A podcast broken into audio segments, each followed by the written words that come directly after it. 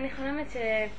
שאני מרגישה שרע מאוד גדול משתחרר החוצה, אבל ברמות, רמות, רמות, מה- מה רמות, משתחרר רמות. החוצה? רע. מין רוע, רוע גדול, חזק, חזק, חזק, ואני אה, נמצאת באיזשהו, באיזשהו מקום לא ברור, זה טו, טבע ו, ו, ונוף והכל, ומישהו, ופתאום מתחיל רע להיכנס, אחד זורק על השני דברים, אחד זה, אחד זה, ואז מישהו זרק עליי איזה מקל, ואז אני מהדרך, אני אומרת, אין ממשות למקל, אין ממשות לרע, אין זה, אין זה, אין זה, הרע הופך להיות כמו כנפיים, ולוקח אותי למעלה, ואני לא מעורבבת עם הרע. באופן ישיר. אבל באיזשהו שלב הרע התגבר כל כך, וראיתי כאילו כמו מעיינות תהום רבה, איזה היה איזה שם השם, שם של משהו, לא שם השם, אותיות, שכאילו איזה חותם סגור של איזה, ויוצא מים מלמטה, כן, הכל כן. צף אבן השתייה. החוצה, והכל יוצא מים, אבל, אבל זה מים רעים וצללים ודברים רעים משתחררים החוצה. ופתאום אני רואה דגים גדולים, כמו קרישים, הכל מעוות כזה, והיו איתי ילדים קטנים שראיתי אותם ושמרתי עליהם, פחדתי עליהם, אז לקחתי אותם איתי, וכאילו אני רואה שיש איזשהו שלב שכביכול הדרך עוד עוזרת לי, כאילו לא להתערבב מדי עם הרע, ובאיזשהו שלב המים האלה שעלו, אז הילדים נגעו במים, אז הם כאילו הסתעמו, הם הפכו לחיות. הילדים הפכו לחיות, אז אחד הפך לכלב, אחד הפך לדג, אחד הפך... ואז זה הכל כמו בריכות כאלה, ואז ראיתי דג גדול, אז העפתי אותו לבריכה אחרת שהוא לא יפגע בילדים. אז פתאום אני רואה ילד אחד שהפך לכלב, והוא נושך את הילד הקטן יותר שהפך לדג. אז אני תופסת את הילד הקטן, מחזיקה אותו מהפחד, אמרתי לו, מה עשית? לא כעסתי עליו, לא דאגתי אותו, שאלתי אותו רק למה הוא עשה את זה. אז הוא אומר לי, אבל אני רעב, אנחנו לא אכלנו הרבה זמן, את שכחת, אנחנו לא אכלנו. ולא יכולתי לדון אותו, כאילו ראיתי את. התקיעות ואת הרוע, אבל גם את התקיעות שהוא חסר אונים, הוא רעב והוא לא יכול משהו אחר. ואז אני רצה ואני מחזיקה את הילד הקטן ואני אומרת, כאילו בעצם הוא דג, ואני רצה ואני אני מחזיקה אותו ואני אני צועקת, אני לא יכולה, אני לא יכולה יותר, אני לא יכולה יותר. ואז אה, אני רואה דמות של אישה, והיא צל כזה, ואני רואה כריש ענק, ואני יודעת שזה הסדרה אחת, והוא הוא עומד ככה, והוא כאילו כמו, רק איפה הוא יכול עוד להזיק ולשחרר עוד רוע, והוא עושה לי, שכחת שזה רק משחק, אה? שכחת. וגם היא אומרת לי, את שכחת שזה רק משחק, אבל היא הייתה נראית כמו אימא כזאת. היא לא הייתה, והם אומרים לי, את שכחת שזה רק משחק, כאילו... קחי את זה עוד שלב ותסכימי להכל, אבל להכל. ואני אומרת לו, אני לא יכולה, אבל אני לא יכולה, ואני... וככה נגמר חמוד, אני מחכה לך לישון, כאילו, אולי אני אראה מה יתפתח אחרי זה. תכתבי את החלום הזה, הוא חלום מאוד טוב. לא. ממש טוב. אבל כאילו. כאילו הם אומרים לי, תרדי עוד, עוד, עוד מדרגה ללמטה ותסכימי להכל, אבל... לא, לא משהו שזה. לא, זה משהו שמי שמכיר אותי זה קשה, בגלל זה אני לא צעקתי, אני לא זה יכולה. זה קשה.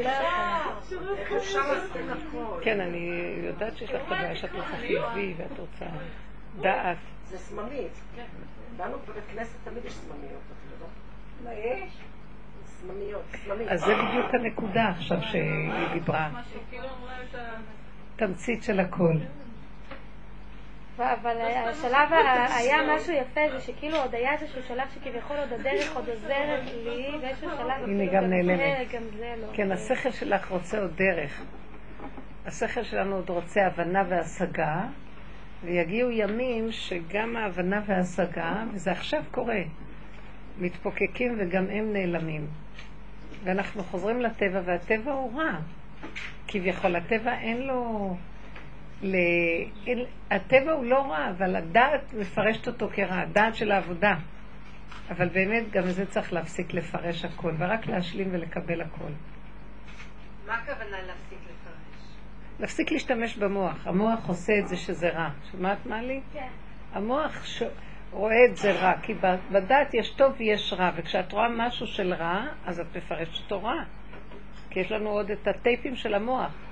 ואילו עכשיו רוצים להביא אותנו למקום שרוצים לבטל את הרע ואת הטוב, את הטוב ואת הרע, רוצים לבטל את, את הסוף של עץ הדעת, אז, ותמיד זה יהיה דרך השלילה, כי אי אפשר לבטל את הטוב אם לא מעבירים אותו לרע, כי הטוב אומר, למה שאני אתבטל? אני טוב.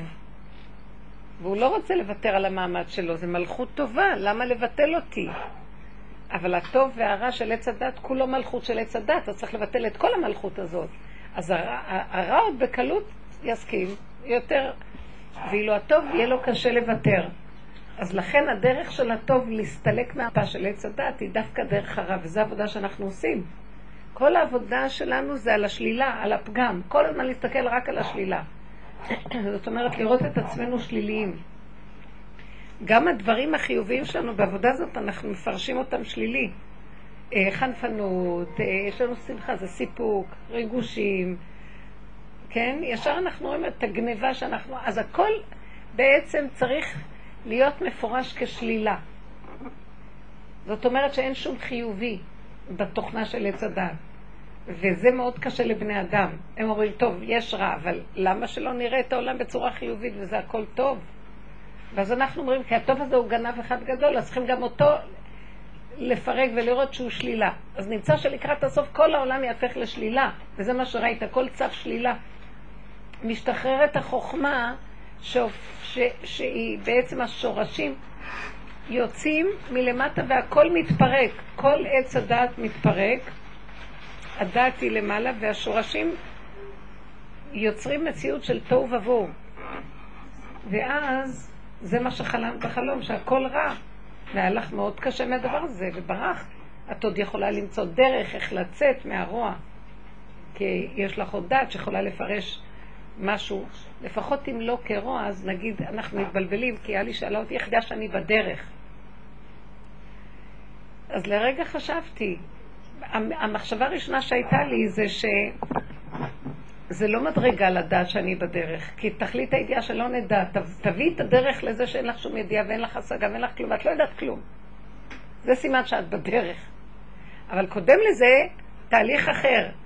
איך אני אדע שאני בדרך? זה שאני לא אתרגש משום דבר, שאני אסתכל את ה... אמרתי לה שאני אסתכל על השלילה של עצמי ואני אקבל אותה.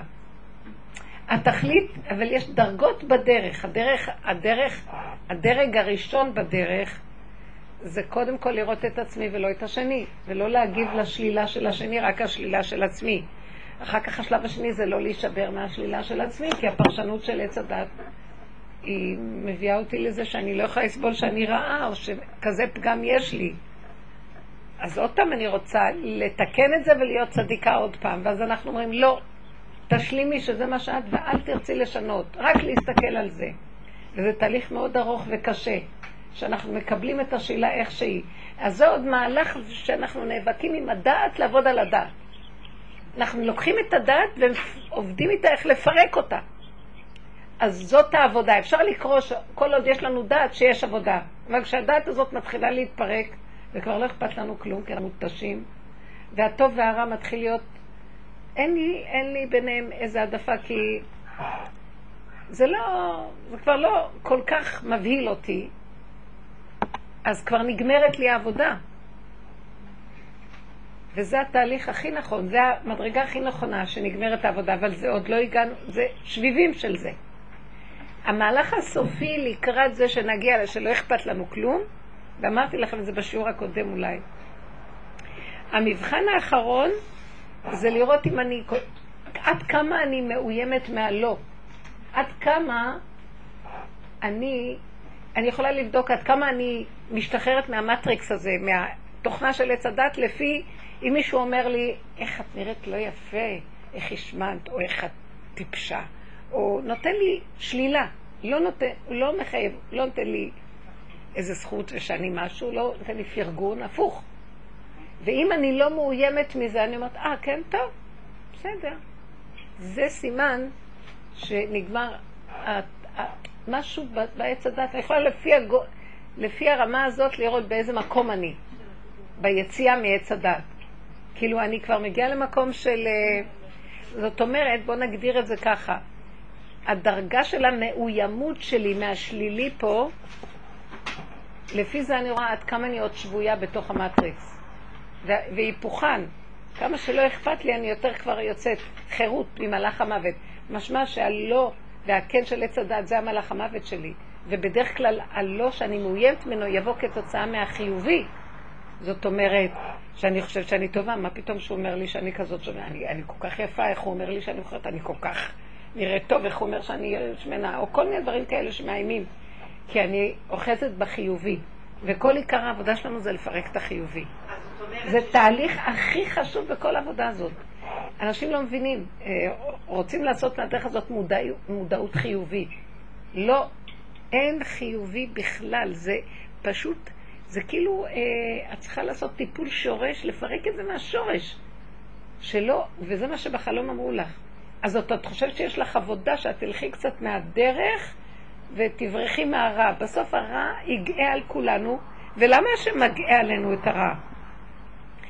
זה לא באמת רע. אנחנו צריכים להיאבק עם הפרשנות שאנחנו לא נפרש שזה רע, ככה זה וזהו זה. לא יודעת כלום, לא קשור אליי, אבל לא להתערבב רגשית, כי אז מגשימה את הרע. צריכה לעמוד בצד ולהגיד, זה, זה לא רע, איך שזה ככה זה בסדר. וזו העבודה האחרונה שנשארה. אם כבר יש עבודה. אז אם הבנים שלי הולכים עם גויות, זה לא רע, זה בסדר, זה לא, זה מאוד רע שהם הולכים עם גויות. אבל אני לא יכולה לעשות שום דבר בצורה הטבעית. זאת אומרת שאם אני אגיד זה רע ואני אריב איתם, אכעס עליהם, אני מתערבבת רגשית עם הרע הזה, ואין לי, ישועה מהם לי. מה שהיא תיארה פה, ומה שאנחנו מבינים מזה, וגם מהדרך, זה שאני רואה את הרע, ואני אומרת, ריבונו שלם, זה גדול עליי. אני, כמו בחלום, אני לא יכולה להשתלט על זה. אחד מרעיל את השני. ברגע שאחד נוחז בשני, זה כמו הזרקונים האלה שהם אה, ומפירים האלה, שהם אה, נושכים אחד את השני, ואז כל אחד נושך את השני גם. זה אי אפשר לצאת מזה. אז מה שאפשר פשוט לא להתרגש, למסור את זה להשם. מה זה לא להתרגש? הכוונה לא לעבוד מול, מול זה, לעבוד מולו, ולהגיד, זה גדול עליי, אני לא יכול כלום. זה כמו שהיא אמרה. איך אמרת? את אמרת איזה שלב שנכנעת לזה, אז... כן, צעקתי, אני לא יכולה יותר. את לא יכולה יותר, ואז הם אמרו לך, את לא מבינה שזה רק משחק? את מבינה? היה לי גם כן. אה. בשבת הייתה אצלי איזו אורחת שראיתי שהיא מטרידה אותי, האורחת הזאת. בהתנהגות, והיה לי כאבים מזה. אבל אני מאוד נזהרת לא להגיד כלום ולעבוד כמו שאני מדברת איתכם. למה מטריד אותי? אני אומרת לעצמי, מה מטריד אותך? זה קשור אלייך, קשור אלייך, אז גם את ככה, אז תעלי את זה להשם, ואז אני עובדת לשחרר את זה, כי אני אחוזה אה, עם מי שקשור אליה. אז באיזשהו שלב, בלילה, אה, חלמתי כזה חלום גם כן, שאני כנראה ישנתי עם המחשבה הזאת. ומעניין, אני עכשיו נזכרת שהיה לי מאוד מאוד חם בחדר, ולא רציתי להדליק מזגן, ואני לא אוהב מזגן. ואז עברתי לחדר ששם היא ישנה וישנתי על המיטה שלה, ואז היה לי את החלום הזה, מעניין. שאני חשבתי על המצב הזה, שבאישיות היא מורכבת מאיזה נקודה, ואז uh, היה לי קצת כאבים מזה, וככה נרדמתי, ובחלום אני כאילו רוצה להגיע לאיזה דבר ולעשות איזה משהו, ואני עושה משהו, יש לי תוכנית, אולי זה קשור לזו, או לדבר, או לעשות, או להסביר. ואז פתאום אני רואה שלוש נשים, פנים של נשים עומדות למעלה, בדיוק עם אותה תכונה שיש לאותה כזאת, של מין כמו תכונות התנשאות ובקחנות ועזות וחוזק, שככה וככה, מין יהירות. ושלושתן כאלה מסתכלות עליי והן מבקרות אותי והן יהירות מאוד. מה את עושה? ואז לרגע שהסתכלתי על התמונה הזאת, אז זה החזיר אותי לעצמי ואמרתי, לא, לא, אני לא נכנסת להילחם איתם, אני לא רוצה להתערבב רגשית, לא, לא מתאים לי, כאילו אני, ביני לביני, זה לא היה מולן בכלל, אני מוכנה לוותר על התוכנית שלי. אני מוכנה לוותר על התוכנית, אני לא הולכת על הכיוון הזה. ובאותה שנייה שאמרתי את זה, הם נעלמו מהשטח. ואיזה יד מעלמה אומרת לי, תלכי, כל השטח שלך. ואז הבנתי, והתעוררתי ככה, והבנתי שזה ההכנעה שנתתי. אבל לא נתתי את ההכנעה של מלחמה בעוד עץ הדת. זה כאילו... מי יכול לטפל בדבר הזה בכלל? מי צריך את זה בכלל? למה אני צריכה להיכנס? אל תיכנסי בזה, אל תתערבבי רגשית בזה, כלום, תעזבי וזהו. כל דבר שמאיים, שהוא קשה, שזה לא שייך, אל תיכנסי, אל תילחמי. ברגע שנכנעתי, זה נעלם. נמחק, הם נמחקו מהמפה, וכאילו אומרים לי, תיכנסי, זה שלך הכל. זאת אומרת, עכשיו יקשיבו לך, תעשי מה שאת רוצה, אף אחד לא יפריע לך. זה הקטרוג הזה. אז זה מה שאני רואה פה בדיוק אותו דבר. השלב האחרון הוא לא להיכנס למלחמות עם כלום, כי אין שלילה. ברגע שאת נכנסת זה, אז שלילה, הוא נהיה פי שניים. אז מה שצריך לעשות הוא לא לתת לו ממשות. וזה מה שאמרת, אה, הכל משחק. לא, לא, אני לא נכנסת לזה, בשביל מה? אין לי כוח. באמת נהיינו חלשים פיזית גם. אין כוח להיכנס בכלום כבר. אז זה לא שאנחנו תבוסתניים. אין עם מי לריב, וחבל על מה לריב בכלל. מה חסר? אוכלים שותים. מתגלה הוויה, וההוויה מסדרת את הכל. איך ההוויה הפכה את זה שהם בכלל לא היו בשטח? כי הם נראו מאיימות וחזקות ווכחניות, בדיוק כמו התכונות של אותה אחת, ואמרתי, וואו, אבל הם לא קיימים, פתאום אני לא רוצה להתערבב בזה. אני לא, לא שאני נתתי להם ממשות והם הבילו אותי. אני ביני לביני החלטתי שחבל לי כאן לעשות מזה עניין. וזה מאוד, זה כל המהלך האחרון, מעניין. שאת חוזרת על זה. המהלך האחרון זה, זה בכלל, חבל בכלל, אלה, כי הכוחות נפלו, הכוחות של עץ הדת נופלים והיצרים נופלים ונהיה הכל שקט. אז מראש את אומרת, אם זה לא הולך לי חלק, חבל על הזמן, לא רוצה. ואז פתאום אין כלום. מישהו בא ועושה לך את העבודה. הוויה מתגלה. הוויה זה אור כזה, הסברתי את זה באחד השיעורים, זה אור שבא מהאור הגנוז, אור המקיף, שהוא נכנס בתוך הטבע בלי שום תנאי. כאילו, בדרך כלל יש כללים, לא יכולים סתם להיכנס בטבע ולהזיז חוק של טבע. האור הגנוז יש לו כוח להיכנס בטבע, הוא בא מהמקיפים הגבוהים שיכול להיכנס בטבע, הטבע לא משתנה, זאת אומרת, החוק לא משתבש של הטבע, והוא מהפך את הכל, כמו שאנחנו אומרים, מי שאמר, כמו שרבי חנינא בן דוס אמר, מי שאמר לשמן שידלוק, יגיד לחומץ וידלוק. החומץ לא נהיה שמן, אז החוק של הטבע נשאר, שחומץ לא דולק, אבל שמן דולק, אבל הוא דלק.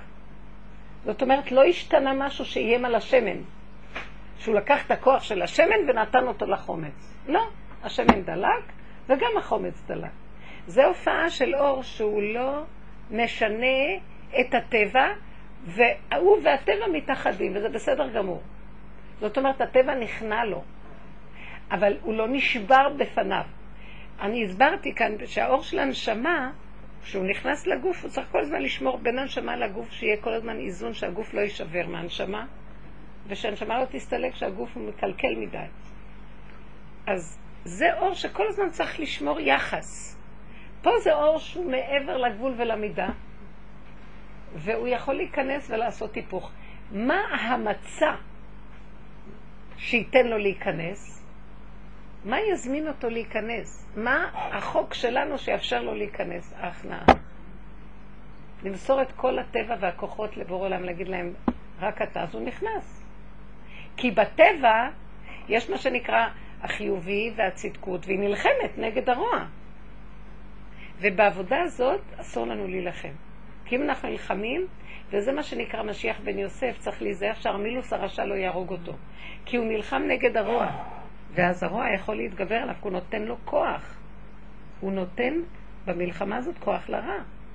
אז הוא חושב שהוא הוא צדיק, והוא צדיק יסוד עולם גדול, שיכול להתגבר על הרע.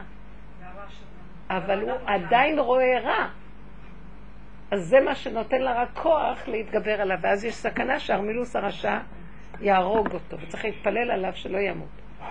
בעוד משיח בן דוד, הוא יבוא מהמקום הזה, הוא לא רואה שום רע. הכל בסדר. מכניע את הכל. מופיע האור הגנוז והגנוז מכניע את הכל.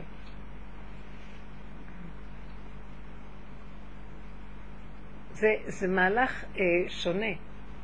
נתתי דוגמאות כאלה שהיו בטבע, בבית המקדש היו כאלה שהיו עומדים אה, צפופים ומשתחווים רווחים בלי שהקירות נפתחו. אותו, אותו ממדים נשארו. או אהרון היה נושא את נושאיו. ולא השתנה מסה שאהרון היה צריך להתרחב כדי לשאת את כל בני קהת שמרימים אותו. אותו מידה הכוח הפנימי מרים אותה מעל הגבול ולמידה. זה דבר, זה, זה חיות חדשה. כי כשמשה רבנו עשה נס והוא קרא את הים, הים השתנה, הטבע השתנה. זו מעלה יותר גדולה שהטבע לא ישתנה והם יעברו. איך? שני דברים הפוכים. אז לכן המהלך האחרון זה לא להיכנס לטבע, לא לתת לטבע ממשות, וזה קשה. כי כשמשה רבנו קרא את הים, הוא השתמש בכוח ההוויה, שזה בדרגה שהיא...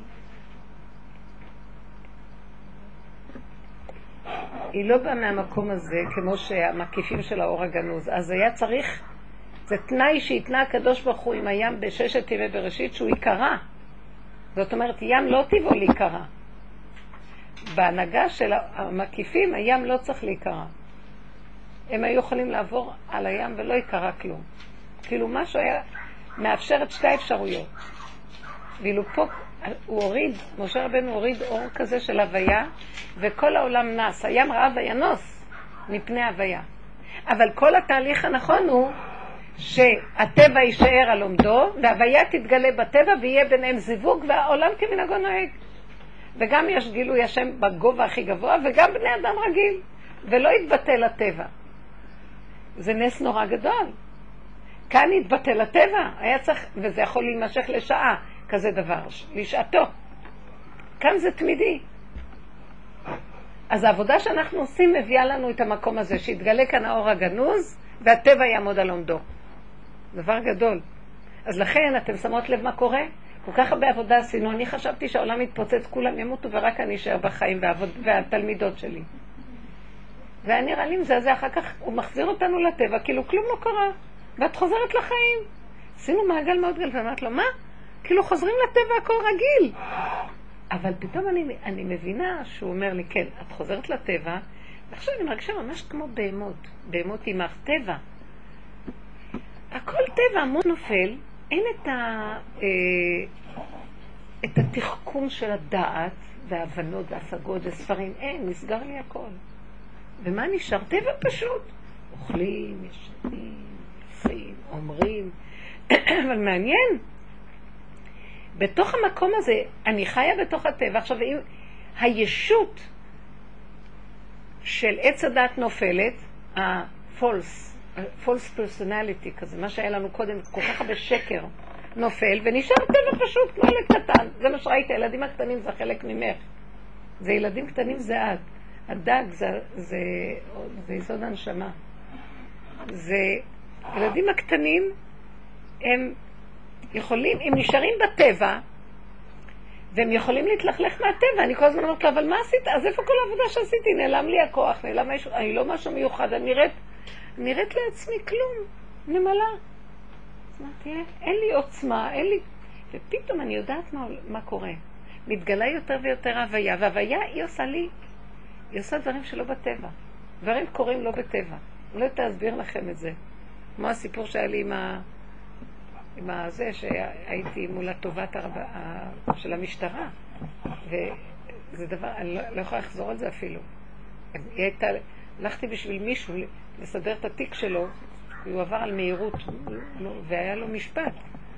אז אני ראיתי, כשהלכתי ממקום הזה של רק טבע גולמי, שהתהפך אצלה משהו והיא נתנה לי, זה לא היה בכלל בטבע. מוח, כאילו משהו השתנה, מישהו שינה לה את המוח. על רגע. כתבה משהו אחר. זה לא דבר נורמלי. אז ככה זה. מגיע עד אל... אני לא יודעת להסביר את זה, וזה הכל בשקט, בלי, בלי וואו. עכשיו, כשיצאתי עם העורכת דין, היא אומרת לי, קרה נס. אמרתי לה, ש... זה לא נס. ככה זה צריך להיות. ככה השם ברא את העולם שזה יהיה. אל תשים איזה נס, עכשיו אנחנו נלך לחגוג את הנס. זה לא נס. פחדתי שהיא לא... ש, שניתן לזה ממשות ואז יעלה מה הכוח הזה. זה פשוט, הכל פשוט. לא צריך כלום, זה, זה צריך המון פשטות. פשיטות מאוד גדולה צריכים פה. הדרך הזאת מביאה, זה המדרגה הכי גבוהה, פשטות. בלי סיבוך של מוח ואישיות וישות, כלום. ועד שאת אמרת שם, לא יכולה לרע הזה, זה עוד הישות אומרת. אין רע. באותו רגע יש משהו, ואני, כי אנחנו עוד פה, ואז אני אומרת לו, איך אני יכולה? רוקדת אותי, ואיך אתה שם אותי בעולם ברגע שהורגים אותי פה? אז פתאום אני מופיעה, לא יכולה. כי החוק הזה עכשיו, הוא יתגלה כשאת לא יכולה ואת לא הולכת מולם. גם בחלום ראיתי, לא עומדת מולם, לא רוצה להיכנס למריבה עכשיו, לא רוצה. מי יכול לטפל ברע הזה? ולא, כאילו, אני ראיתי את הכוח הזה, והכוח הזה בשנייה לא היה כוח. זה דמיון. עכשיו, אם אני הולכת ככה, נותנת לו כוח, והוא נהיה ממשי. צריך להיזהר לא להתערבב עם הבנים שלך והמצב שלהם. רק אם הם הגיע לך למחשבה שלך, עליהם. יש רגע שפתאום נכנס למחשבה הצער על ילד, שהוא לא לידך כל רגע. השם שלח אותו כדי שתחברי אותו אליו. תגידי לו, זה גדול עליי. אני יכול להציל אותם מכזה כוח של טומאה? רק אתה יכול. אם תתמידי לעשות את זה ולא, ואני רואה שאנחנו צריכים לעשות את זה באמת, כי אם עוד נשאר לו משהו שאכפת לי, סימן שאני לא מעבירה ממש. אני עוד מחזיקה בזה לעצמי. צריכים להגיע למקום שלא אכפת לנו מכלום. זה כל כך קשה. לי. לא אכפת. לא, צריך להיות אכפת להעלות את זה להשם, שיהיה התחלה של אכפת, לא מדי אכפת, ובקצת הזה לעלות. אסור לנו לעבוד עכשיו קשה. עכשיו נגמרת העבודה, נשאר רק הדלקה קטנה, עבודה. שם, שחרור. לא צריך בגדול, זה כבר לא מה שהיה קודם. קודם היינו בתוך ה... כאילו, התרסקנו שם, בתוך עץ הדעת, בתוך כל הסערה של זה. עכשיו, כמו ילדים קטנים, הכל התקטן, האישיות נפלה, נשאר טבע, ובטבע יש סכנה, כי אנחנו בעולם. ואנחנו עוד יכולים לזהות שזה לא טוב, אבל להשם. אני לא יכולה. אני לא יכולה לטפל בזה. סכנת מוות לטפל בחיים פה. לא להתקרב רגשית לשום דבר. גם לא, אני, עכשיו יש לי בין לשידוכים האחרון. אני ישר רואה שיכול להיות שאני אני צריכה להיזהר לא להיות מעורבת רגשית, אני יודעת שזו הישועה שלו. לא להיות מעורבת רגשית. ככה, ככה, ככה, ככה, ככה, ככה. כל כדור הארץ, זה, הוא ניזון רק מההתרגשויות והתגובות.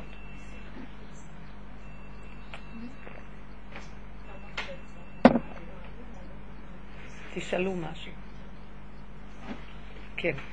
אם נגיד אה, ילדים, קופצים עליך, מרגיזים אותך, עושים לך כל הדברים שאת לא מרשה,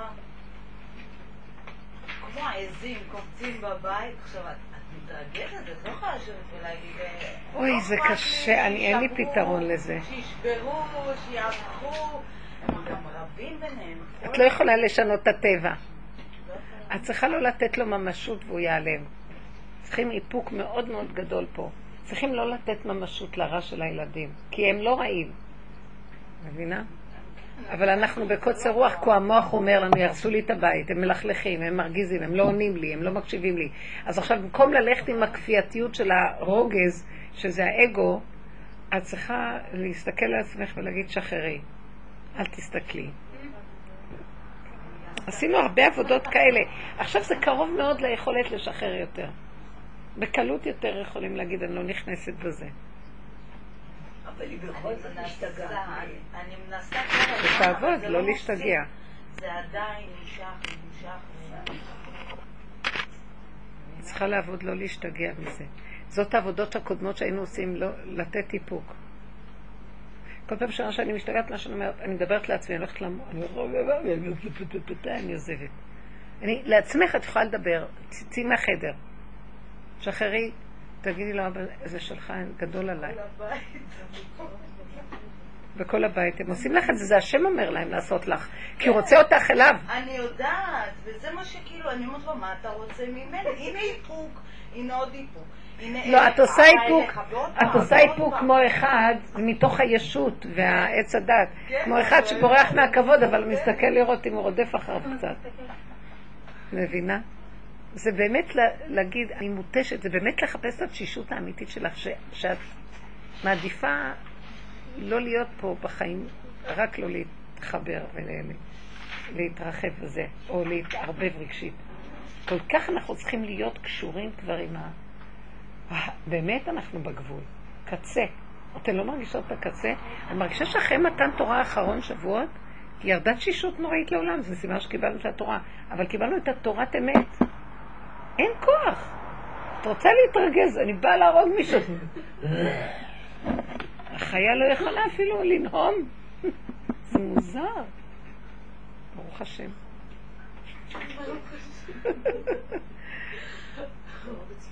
כן, זה עכשיו אנחנו יותר ויותר שייכים לו. זה התנאי שההוויה תתגלה בעולם, כי אנחנו לא מפריעים לה.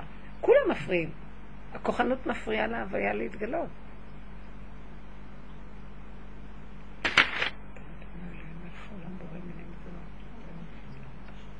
אמרתי שאני לא אוכל, כי שומעים אותי בקלטות, אבל אני לא יכולה. שעמם לי, אני יכול.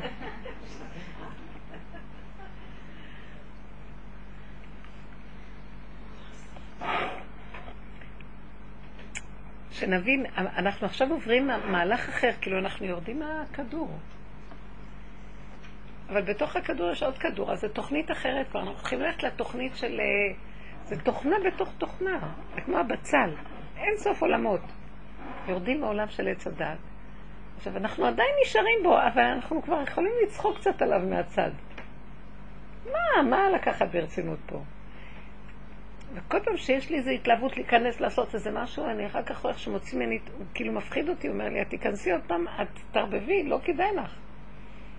אז, אז אמרתי לו, אז זהו, לא, אז הוא אומר לי, כן, את כבר ירדת מהעולם, את, את רוצה עוד לחזור לעולם? זה מין תוכנה חדשה, זה תוכנת משיח. הוא יראה לנו דרך חדשה, לא העולם הזה, לא דרך של עבודה. אליהו הנביא יראה לנו איך יורדים מהעולם על ידי הדרך של התשובה. אבל משיח יראה לנו עולם חדש. את ההוויה הוא יראה לנו, עולם חדש הוא יראה לנו. הוא יראה לנו ש... אה, אתם יודעים מה? אני קלטתי את זה, לא יודעת להסביר, זה חוזר אליי כל הזמן. אין מה, פה בכדור הארץ הזה קוראים לי ככה, ואני ככה, ואז אני יכולה לך קוראים ככה. בכדור החדש אין משמעות לשם בכלל. אין משמעות למה שאת חושבת שזה את. אין כזה דבר. זה כלום. אין זמן ואין מקום, יש נשימה, ודברים קורים, וזה רק קופסה כזאת שמתנהלת, אבל אין לה ישות ואמצעי זיהוי עצמי. אין לה עצמיות. אין לה עצמיות. יש לה הוויה, היא חיה, כל נשימה היא נושמת. כמו אליעזר כזה, את יודעת, אין לו, אני מסתכלת, אין לו אישיות. ואין לו, וגם המילה אליעזר היא, היא לא מראה לי מי הוא. הוא לא, בכלל, אין, אין לזה שום משמעות השם שלו. הוא כל כך לא קשור לכלום. סתם קוראים לו כי ככה, כל אחד שנולד פה מקבל שם. אבל זה מהלך אחר לגמרי. וזה לא מציאות שאני יכולה להגיד זה הוא.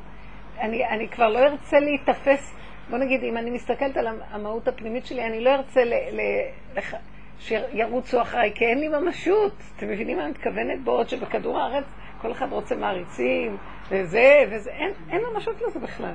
זה נראה, זה, זה גדר של עבודה זרה, באמת, כי ההוויה לא צריכה את זה. זה מעניין מאוד, זה מעניין מאוד. מאוד מעניין, זה סימן של אמת לאמיתה ממש, וזה מתחיל להתגלות. אז זה נקרא גילוי השם. יהיו, יהיו, יהיו גופים, אבל לא יהיה לא יהיה משות לגופים. אז, אז זה הוויה, זה השם. כל אחד יתגלה כהשם, אבל לא עם ממשות עצמית, ולא ישותית. אז זה נקרא השם. אתם לא מבינים? ואני אמרתי, אלוהים אתם ובני עליון כולכם. זה מה שהקדוש ברוך הוא התכוון. אז אנחנו, לא יהיה סכנה שמישהו יעבוד את השני ויעשה ממנו עבודה זרה, כי, כי, כי אי אפשר יהיה לעבוד שום דבר, כי אין, אין כלום. קשה להסביר. אני חווים את זה קצת. זה כמו מים. את יכולה לקחת מים ולעשות מהם משהו? מים. אין לזה שם אפילו. תגידו משהו, מה אתם מסתכלים עליי?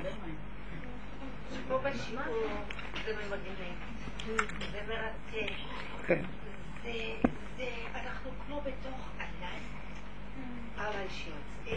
נו מה? מה קורה?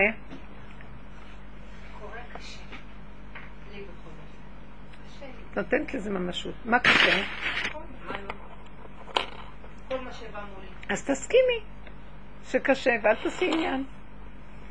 מחפשת פתרונות? מחפשת שיהיה לי... להמשיך לרחף, אני רוצה להישאר בענן. אבל כשאני יוצאת מפה אני נופלת מהענן. צריכה להישאר פה, בלי להתרחב פה בכלום. פה, כן. פה כיף לי. בוא, לא, פה הכוונה, ברור גמרת לי, את השיעור? זה כמו. כמו המטריקס, ברחפת. אחר כך הם ירדו לעולם. אז כשהם ירדו לעולם, את חוזרת לגן, את צריכה להיות מאוד בזהירות עם העולם. תשארי יותר במהות של החוויה הפשוטה ותעשי פעולות. פעולות. הפעולות לא, לא סותרות את ההוויה. הן לא מתנגדות לה. זה, זה מכוח ההוויה הפעולות. הישות גונבת, מתרגשת, מפרשת, נותנת משמעות, מבינה? אז את זה, תשתדלי לא להיות קשורה לכלום, תעשי מה שאת צריכה לעשות, בלי קשר. את יכולה? בגלל שאת מערבבת רגשית, עוד פעם אז את נופלת. אתם מבינות מה אני אומרת? איך נהיה, איך... את. אני יכולה לסגור אותו? אל תתקר... אני אגיד לך מה, זה תרגילים שנתנו. אל תתקרבי מדי לעולם. כלומר, נניח את רואה את העובדת שלך. בוקר טוב. אל תראי מה היא עשתה, לא עשתה, כן עשתה. מה שהיא עשתה זה טוב. העיקר שהיא הופיעה והיא מטפלת בילדים. בוא נגיד. כי העין הביקורתית, ביקורתית לא טה טה טה. ברגע שאת לא נותנת ממשות שלילה, זה לא יזיק מה שהיא עושה. אז זה יסתדר. כאילו, את אומרת לו, אבל אני, הגננת הראשית צריכה לשים לב מה עושים פה. אתם מבינים מה אני מתכוונת? עכשיו עובדים עם המהות, הכל יסתדר לבד. מקסימום תעלי את זה להשם, בדיבור. בלי שתנסי את ללכת עם הישות לפתור את זה. לא לדבר כלום. היום למשל הנכדות היו, ישבתי לברדה, אמרתי לה, אני הולכת לצאת מדעתי. למה? לא יודעת, הם הכעיסו אותי היום. לא יכולתי. אז צאי לחדר אחר ותגידי, אמרו שלהם, תרגיע אותי, זה הישות מסעירה אותי. למה? מה הם עשו לך? תחפשי. מה זה קשור אלייך?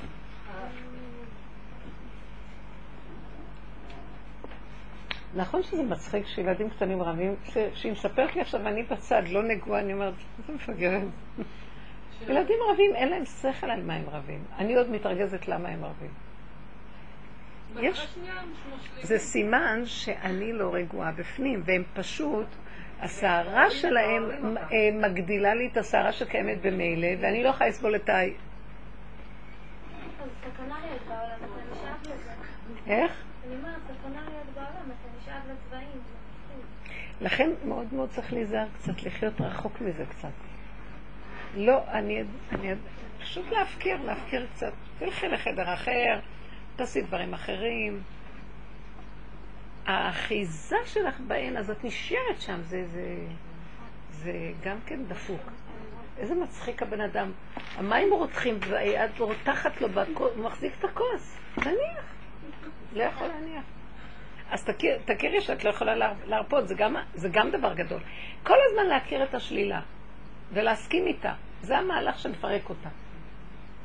לא ללכת נגדה, רק להכיר את השלילה ולהסכים איתה, לא לתקן אותה, לא לסדר אותה, כי עוד פעם תמשיך להיות, זה לא יעזור.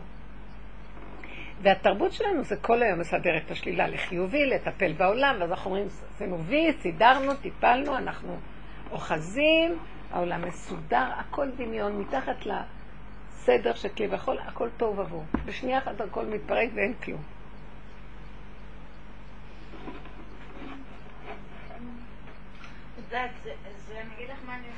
כן. שיעור של הרבנית, שמעת באמת, בשיא הכנות, יש לי שיעור, כל היום. אני רואה שאני מתחילה להתעצבן או משהו, אני שמה את זה, לא כלום. נכון, כמו שהגברים רצים לדברי תורה. נכון. אם פה כשך מנוול זה מושך לבית המדרש. הנה, את לוקחת את האוזניות, הנה בית מדרש קטן.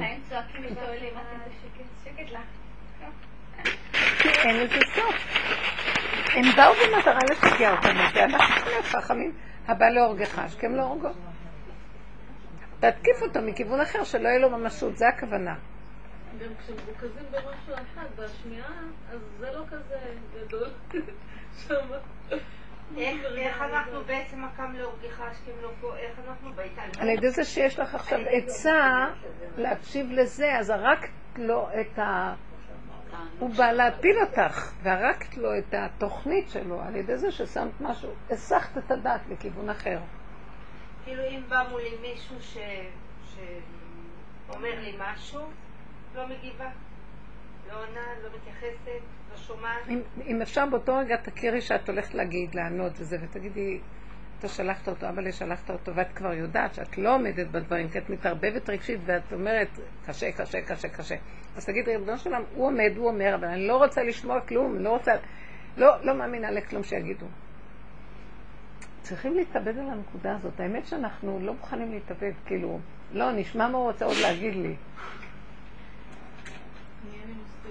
את פוגשת חברה, לא, מזמן לא ראיתי אותה, מה אכפת לי אם לא ראיתי אותה מזמן? היא סכנה בשבילי עכשיו. שלום, שלום. אז העולם ייעלב, שיעלב, אין לזה סוף לרצות אף אחד.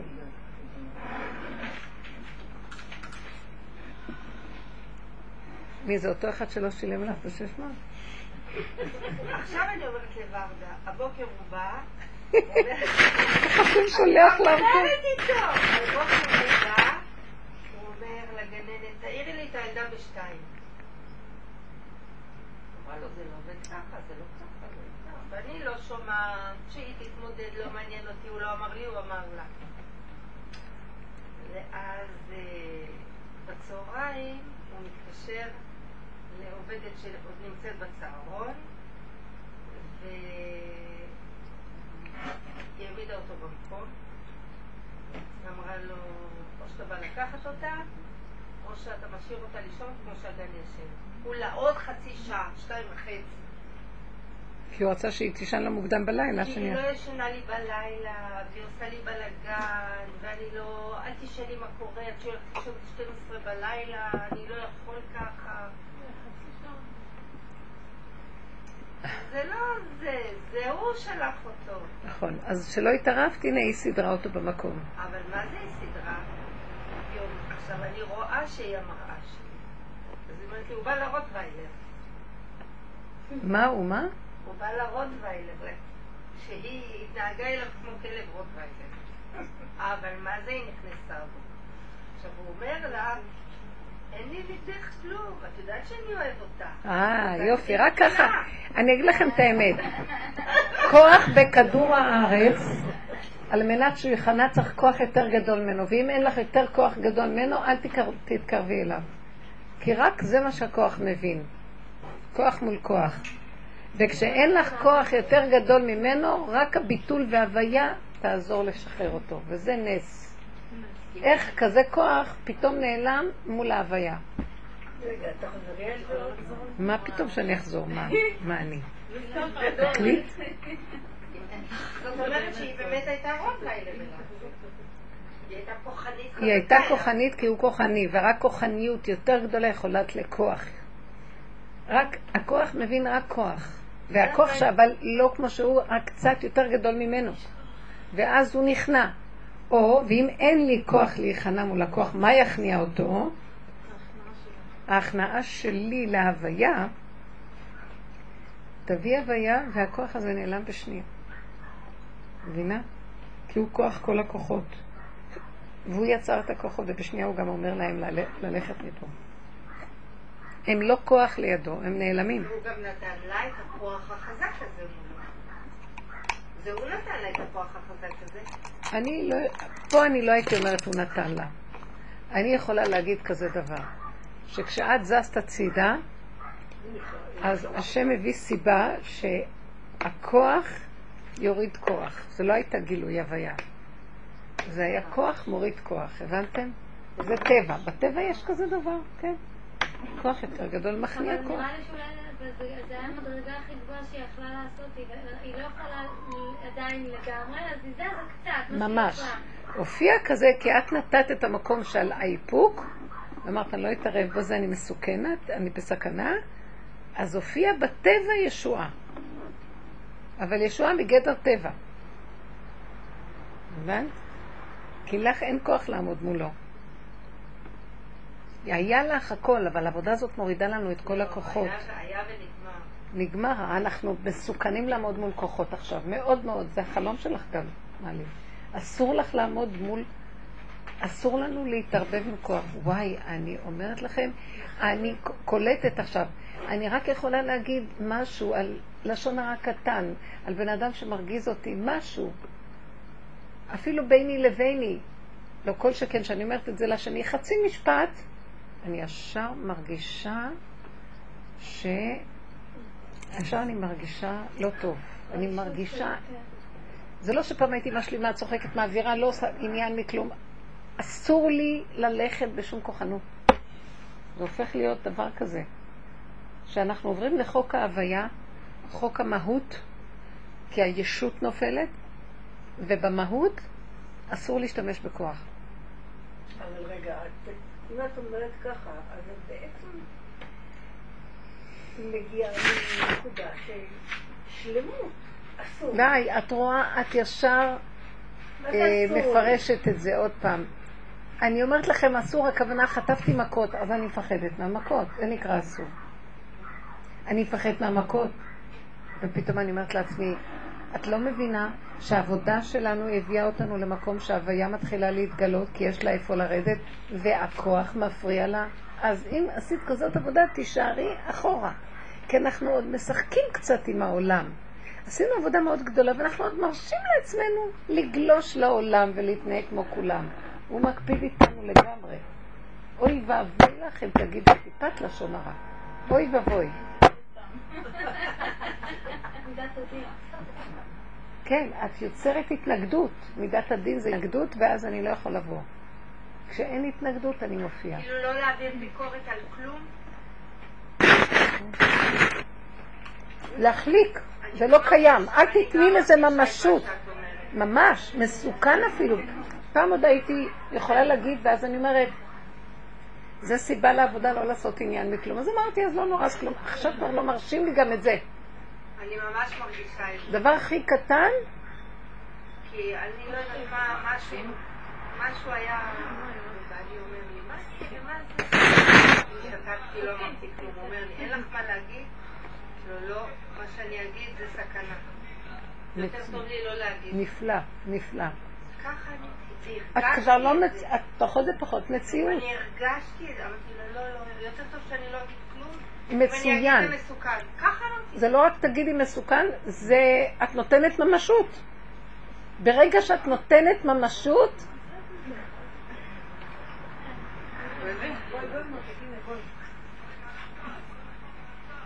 ברגע שאת נותנת ממשות, את מפרנסת את הישות. עכשיו אסור לנו לתת לישות כלום. אז אני, אני רוצה עוד פעם להגיד. עכשיו, לא התכוונתי להגיד ברדה אסור, זה כאילו, בוא נגיד שכן נתתי לרגע, אני אחטוף אותה, ואני אקום. זה לא, אין ברירה, אבל אנחנו צריכים, אני לא רוצה לחטוף, אין לי כוח. גם אני יותר ויותר רוצה להתחיל, נכנסנו לעולם חדש, אני רוצה להיות אזרחית בעולם חדש, ללמוד את החוקים שלו. אכפת לך לא להגיב? מה אכפת לך לא לעשות עניין מכלום? מה אכפת לך? אני הייתי אחת שרק בכלל לא להיות בעולם עם החוקים שלו. תהיי בעולם אבל לא בחוקים שלו. כאילו, אתם יודעים מה קורה? אם אני אלך ככה, אני לא אעלב מאף אחד, אני לא אגיב מיד, אני לא, יהיה אכפת לי מכלום. זה, זה חוק חדש, זה, זה חירות ממהלך המוות. זה, זה, זה ארץ חדשה, שמיים חדשים שהשם בורא עכשיו. את יודעת, הנכדות היו, והכלה הייתה צריכה לבוא לקחת את הנכדות. והיא הגיעה, והבן מתקשר אליי שהיא בחוץ.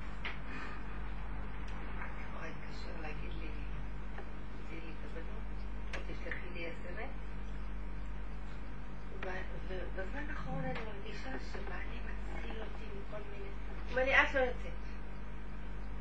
והבנתי שזה הוא אומר, אמרתי, אוקיי. והבן היה, אני אומרת לו, בוא, אתה יכול להוציא את הבנות? הוא אומר לי, כן. הוציא את הבנות, היי, מה נשמע, הבנות. ואחר כך מתקשר הבן. איך היה המפגש? אמרתי לו, איזה מפגש? הוא אומר, עם אה, קרן. לא, לא יצאתי בכלל. היה שקט, הוא היה עמום. מה, ציפית? מה, מה, אני יכולה לעשות הוקוס פוקוס? מה היה משנה לך אם הייתי יוצאת או לא יצאתי? הייתי עסוקה, שאלתי את בועז אם הוא רוצה לצאת, אמר לי כן, והכל בסדר. יפה. סיבה. השם ישלח מאוד עזרה גדולה לא לערבב אותנו עם המציאות הזאת, כי אנחנו כל כך מסוכנים פה. אני קולטת יותר ויותר את המדרגות הפנימיות שרבו של היה מדבר עליהן, על הסכנה. זה הלא... העבודה הזאת חוזרת על עצמה שוב ושוב בדרגות נוספות, מעגלים בתוך מעגלים. מה, וזה עוד- לא נגמר? אבל זה כבר, את עושה את זה ממקום אחר. כאן עוד עבדנו בתוך הישות והמוח ועץ הדת, ובתוך עץ הדת לקחנו את הכוח מעץ הדת לעבוד על עץ הדת. פה זה כבר אין לי כוח לעבוד. אני בסכנה, אין לי. אני לא יכולה לעמוד מול כלום, ואם אני אעמוד מול החיה ואני אפחד ממנה, נותנת לה ממשות, היא תנשך אותי. נמצא שאין לי ברירה רק לא לתת לה שום ממשות. זה כבר חוק חדש, אני מתאמנת עליו עכשיו. לפני שאני יוצאת מהבית, חבל לי בכלל, העולם הזה חבל להתערבב בו בכלום שבכלום. אז זה, זה עולם של דמיון? דמיון! לגמרי. אנחנו יורדים ממנו. הישות פה היא דמיונית נוראית. אין כלום. והתפקיד שלי להיות בתוך הדמיון של הגן? לא, לא הבנתי. איזה דמיון של כאילו, הגן. אז גם, גם הגן הזה הוא... הכל דמיון, אבל את כאילו רק תעשי, אנחנו כמו חוטים, בלי הרווח שביניהם. הבנתם? תלכו עם החוטים, אל תיפלו לתוך הרווחים. כי אנחנו צריכים לעשות פעולה, הנה, קחי לאכול, להגיד זה, גם להגיד בוקר טוב, אבל הכל כאילו, כן, כן. יש סרט רובוטים כזה. כן, אולי נביא פעם נראה סרטים פה. אנחנו השחקנים, לא? מה צריך לראות? העולם סרט, תלכי החוצה, תראי סרט, כל היום סרט. כל מה שאת רק רואה סרט. אף אחד לא מקשיב לאף אחד, אני עברתי, שמעתי כמו שיחת חרשים, שני אנשים מדברים, הוא אומר לו, אז אני אמרתי לך ככה לעונה. אז הוא אומר לו, לא, אני, אז הוא דיבר איזה משהו שבכלל לא היה לה עניין של זה, והוא עונה לו עוד פעם עלי, אמרתי לך ככה, ולא היה קשר, אני לרגע נעצרתי ואמרתי, הם מדברים, וכל אחד מדבר לעצמו, וכאילו הם חברים, ואין קשר בכלל לאף אחד כלום. היה משעמם להוא בבית, להוא היה משעמם, והם נפגשו ב... כי משעמם לאנשים בבתים עם עצמם, אז הם עדיין נשארו עם עצמם, אבל ברוב עם מישהו נוסף. אבל הם עם עצמם. ו- ונראה להם, אחר כך הם ילכו הביתה ויגיד, טוב אחי, היה כיף איתך, הייתה לנו שיחה מרתקת, הולכים הביתה וכלום. רוב, תסתכלו, רוב, אפילו מפגשים של בני אדם, הפוליטיקה, טוחנים מים. כל הזמן ראשי מדינות נפגשים, וכאילו תיקנו תקנות ועשו כלום, לא עשו שום תקנות, כלום. אותו דבר העולם עומד כמנהגו נוהג. והכל כמה כסף מוציאים, וכמה זה, איזה משחק לא נורמלי. זה באמת פלא. לא תיקנו תקנות, העולם לא תוקן זה רק כאילו.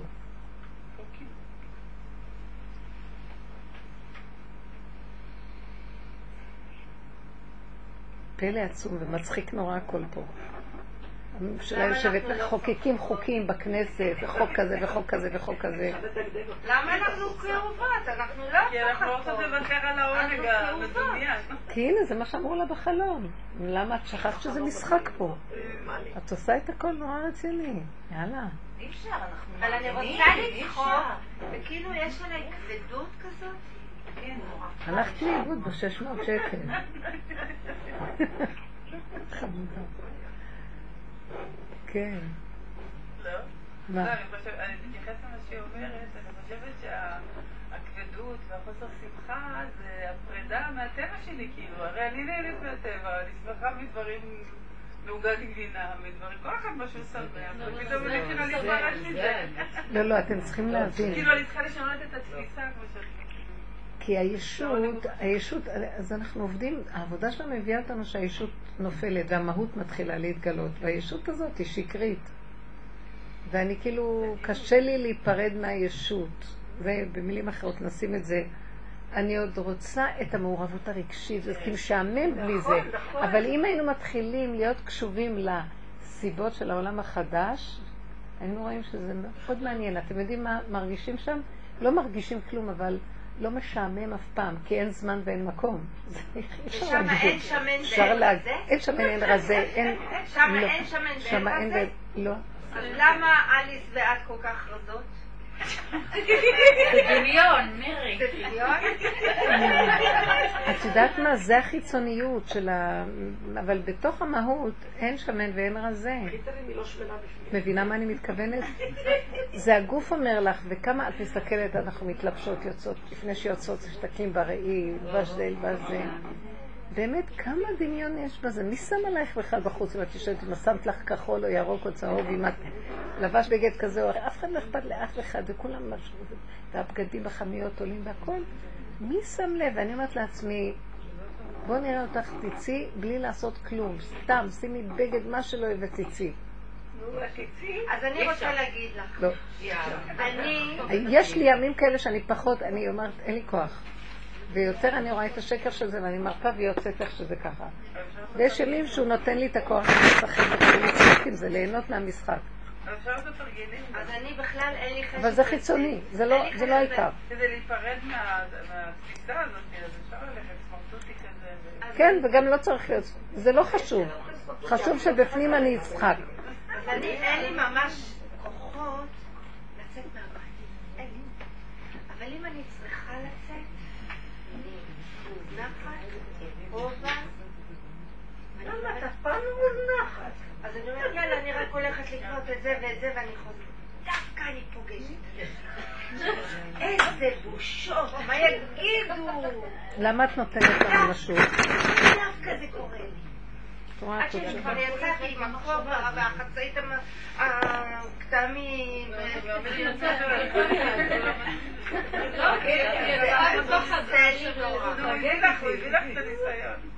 בואי- נניח, בואי נניח רגע שפגשת אותה והיא רואה אותך ואת רואה, והיא רואה את הכתמים ואת רואה את הכתמים ואת לא מתרגשת מכלום. את לא מאוימת מזה שהיא רואה ומה היא תגיד, כי את מסכימה שיש לך חצאית עם כתמים וזה לא מפריע לך. את לא מסכימה איך שאת. בוא נסכים, נסכים שאיך שאנחנו, יוצאת כי אין לי כוח, אין לי כוח להתלבש ככה. וכשאת מסכימה אף אחד לא יראה כלום. כשאת עושה ככה ולא רוצה שיראו, פתאום רואים. תסכימי איך שאת רוצה. תסכימי שהיום לא היה לך מצב רוח להתלבש. גם כשאת מתלבשת זה בסדר. זה לא שיטה לא להתלבש כל יום. כי זה בנפש, מה שטוב לי ואיך שאני.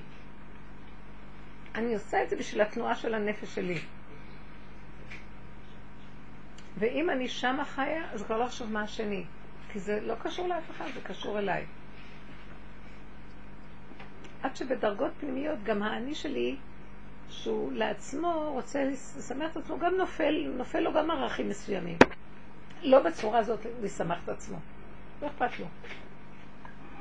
זה הוא מתחיל להיות. בגדים כדי לצאת איתם. כדי להיראות. מה?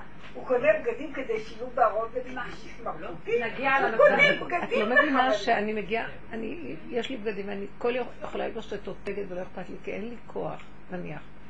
אז מה יש לי את הבגדים ההם? כי יותר ויותר אני מרגישה שאני רוצה מה שכיף לי הרגע, וכיף לי עם הבגד הזה שמונה ימים. זה מעניין, ויש לי דברים אחרים להחליף, כאילו. אז אני יותר ויותר רואה שזה הנכון. שאני נהנית עם מה שאני, ולא אכפת לי שמי יראה אותי, יראו אותי חמישים פעמים אותו, גם לא רואים, זה סתם דמיון דרך אגב. כמו האדם הראשון, כאילו להרגיש ככה. כן, בלי שום מחשבות, הוא לא יודע מעצמו לעצמו מה הוא לבש. איך את קוראה לזה? כמו האדם הראשון למשל. כאילו אני עם עצמי. הוא לא יודע מעצמו מה הוא לבש, אין לו תודעה על עצמו. עצמיות שלו הופכת להיות מהותו. והמהות אין לה עצמיות כזאת, הוא לא יודע מי הוא, מה הוא, אין זמן, אין מקום, אין לו צורה ודמות. לא אכפת לו. זה נפלא. אם היינו חיים ככה, לא היינו מתחברים לשני מתוך אה, אינטרסים. כי הבגדים זה אינטרסים ושנמצא חן בעיניו וכל השקר של העולם. היינו סתם נפגשים כי יש סיבה שמפגישה, ושלום. אמת. המצוות לא. המצוות שורשם מאוד גבוה, אבל כאן בעולם הזה הוא יורד, וגם זה נעשה אינטרסים. אל תשמשו את הרב על מנת לקבל פרס. כי פה ישר אנחנו משמשים ויש לנו אינטרסים על מנת לקבל פרס. כי שורש המצוות הוא מאוד גבוה. הוא שורש של אמת לאמיתה בחוקיות הטבע. וזה שורש שגם אפילו הנשמה מקיימת אותו, גם המהות מקיימת אותו, אבל היא משתנה, כי זה העיקרון. פה אנחנו מקיימים אותו עם כל האינטרסים שסובבים אותו. אני מקיים מצווה כדי שיראו שאני זה ושיגידו שאני צדיק. דוגמה הכי פשוטה. או אני מקיים מצווה שיהיה לי עולם הבא.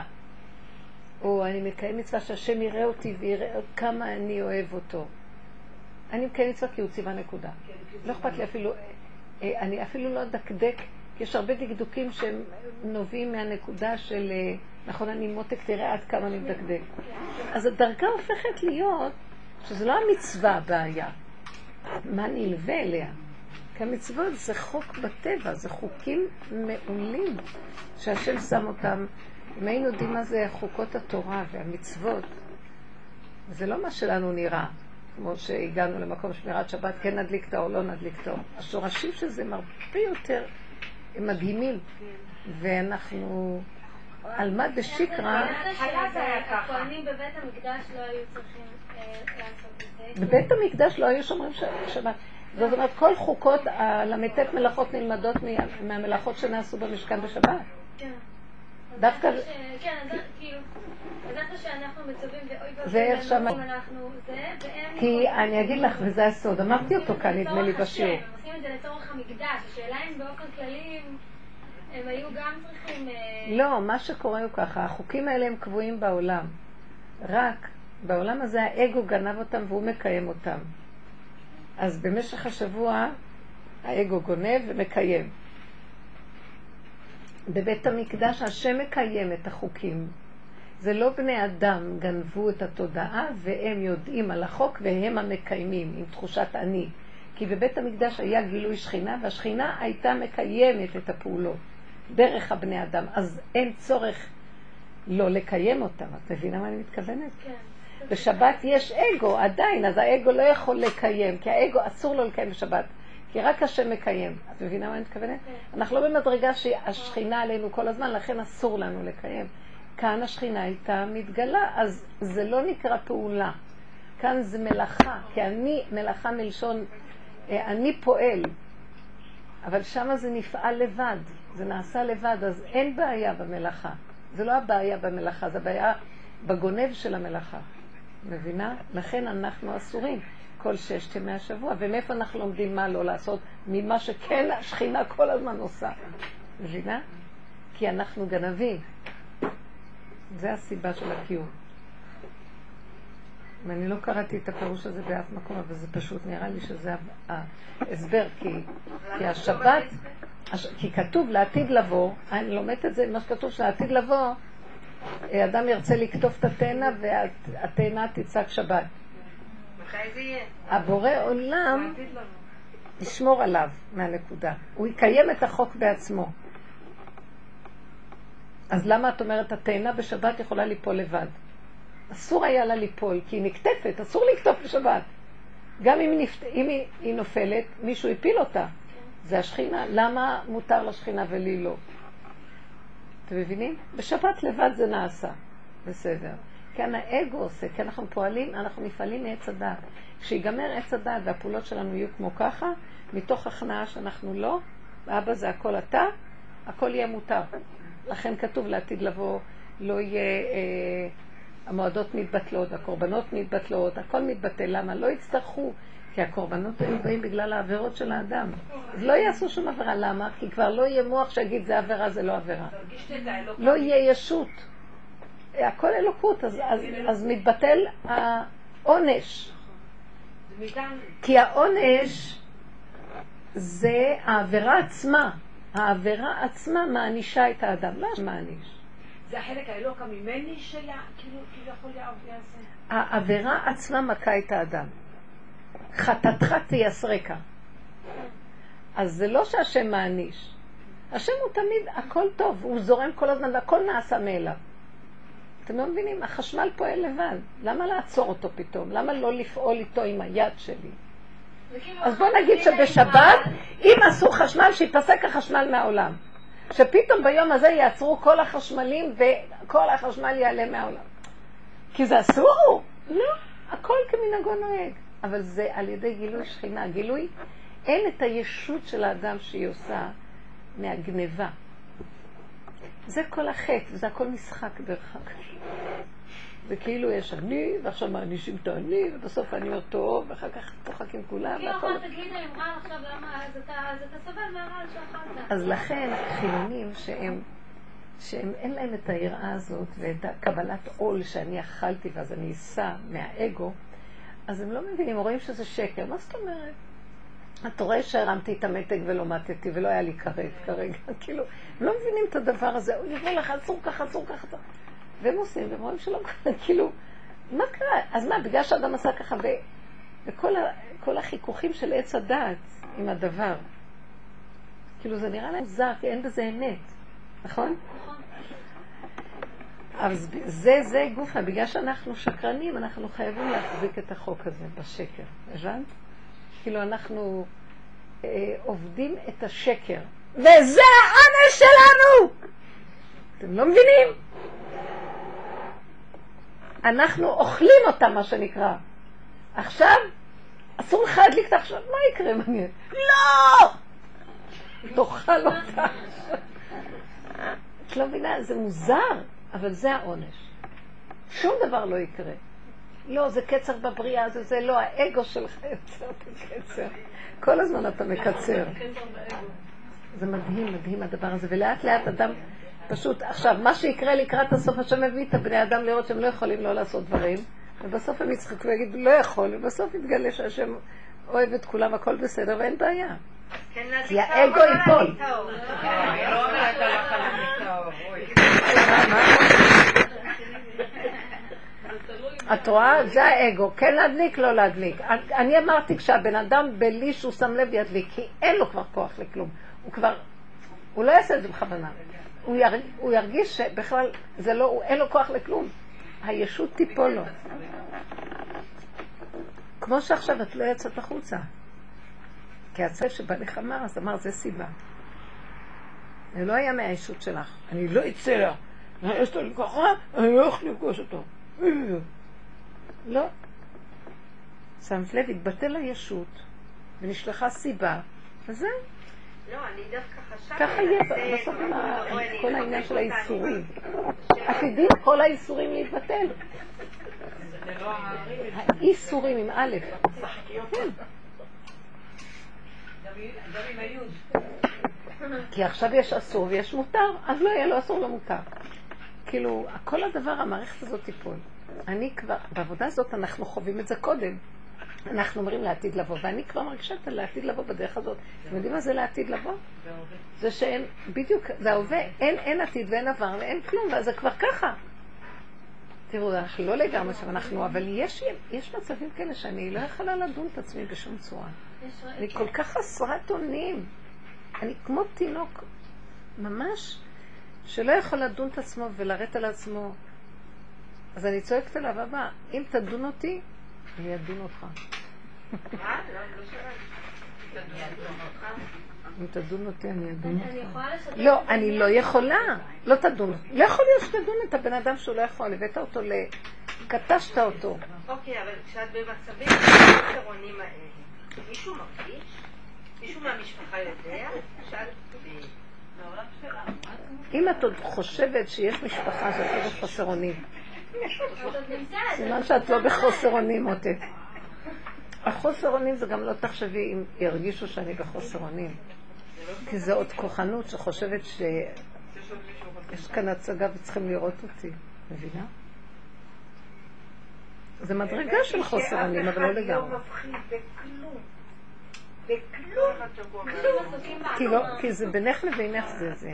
אני אחר כך מנסה לגשש אצל אחד הבנים, אם הוא הבחין משהו, אם הוא ראה משהו. כלום. כי זה דבר מאוד, זה זה מאוד. בנפש, זה מאוד בנפש. לא, כי לפעמים אני... זה כמו שתשאלי אותה, תשאלי את מלי אם מישהו ראה את החלום שלה חוץ ממנה. לא, כי זה היה שלה בלבד. לא מבינה, זה, זה, זה חוק פנימי שאף אחד לא יכול לראות את השני. זה הצנע לכת עם השם אלוקיך, זה המקום הזה. זה גילוי השם עד הנברא והבורא. וזה המקום שהוא הביא אותנו להתעלס איתנו ככה. ואנחנו נשפכנו לכל הכיוונים והלכנו לאיבוד. אז הוא אומר, אז אתם לא באים אליי, חבל לכם. את בחוסר אונים ואת רוצה, מי שרואה שאני בחוסר אונים, תרחמו עליי, אני בחוסר אונים. מי שבחוסר אונים לא רואה אף אחד. לא. למשל, השתמשתי במלח, החזרתי אותו אל המקום. הייתי צריכה עוד הפעם. אני לא מוצאת אותו. לא? אני שמתי אותו. זה חמודה, זה קורה. וזה חלק מהדברים. עכשיו, אמרתי, מישהו רואה את המלח? אני לא רואה איפה שמתי אותו. הם פשוט צחקו. הם צחקו? צחקו. איפה הוא היה? דחפתי אותו לארון פסח. לא יודעת כן, למה. נכון. לא יודעת למה. כי לוקחים מאיתנו את המוח. ועוד אני הולכת, למה? למה? מה? ממש, כי לוקחים מאיתנו את המוח, את הטבע.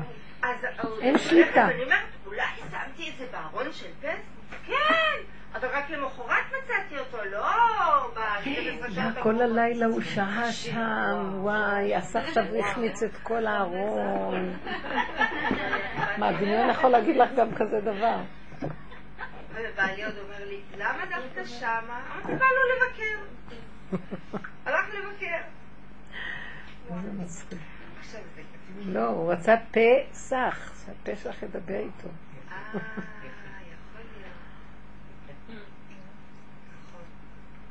זה נכון. דברי איתו. חמודים. האמת היא שהמוח מתחיל נורא להימחק נכון, ממש ריק, מין ריק כזה, ריק.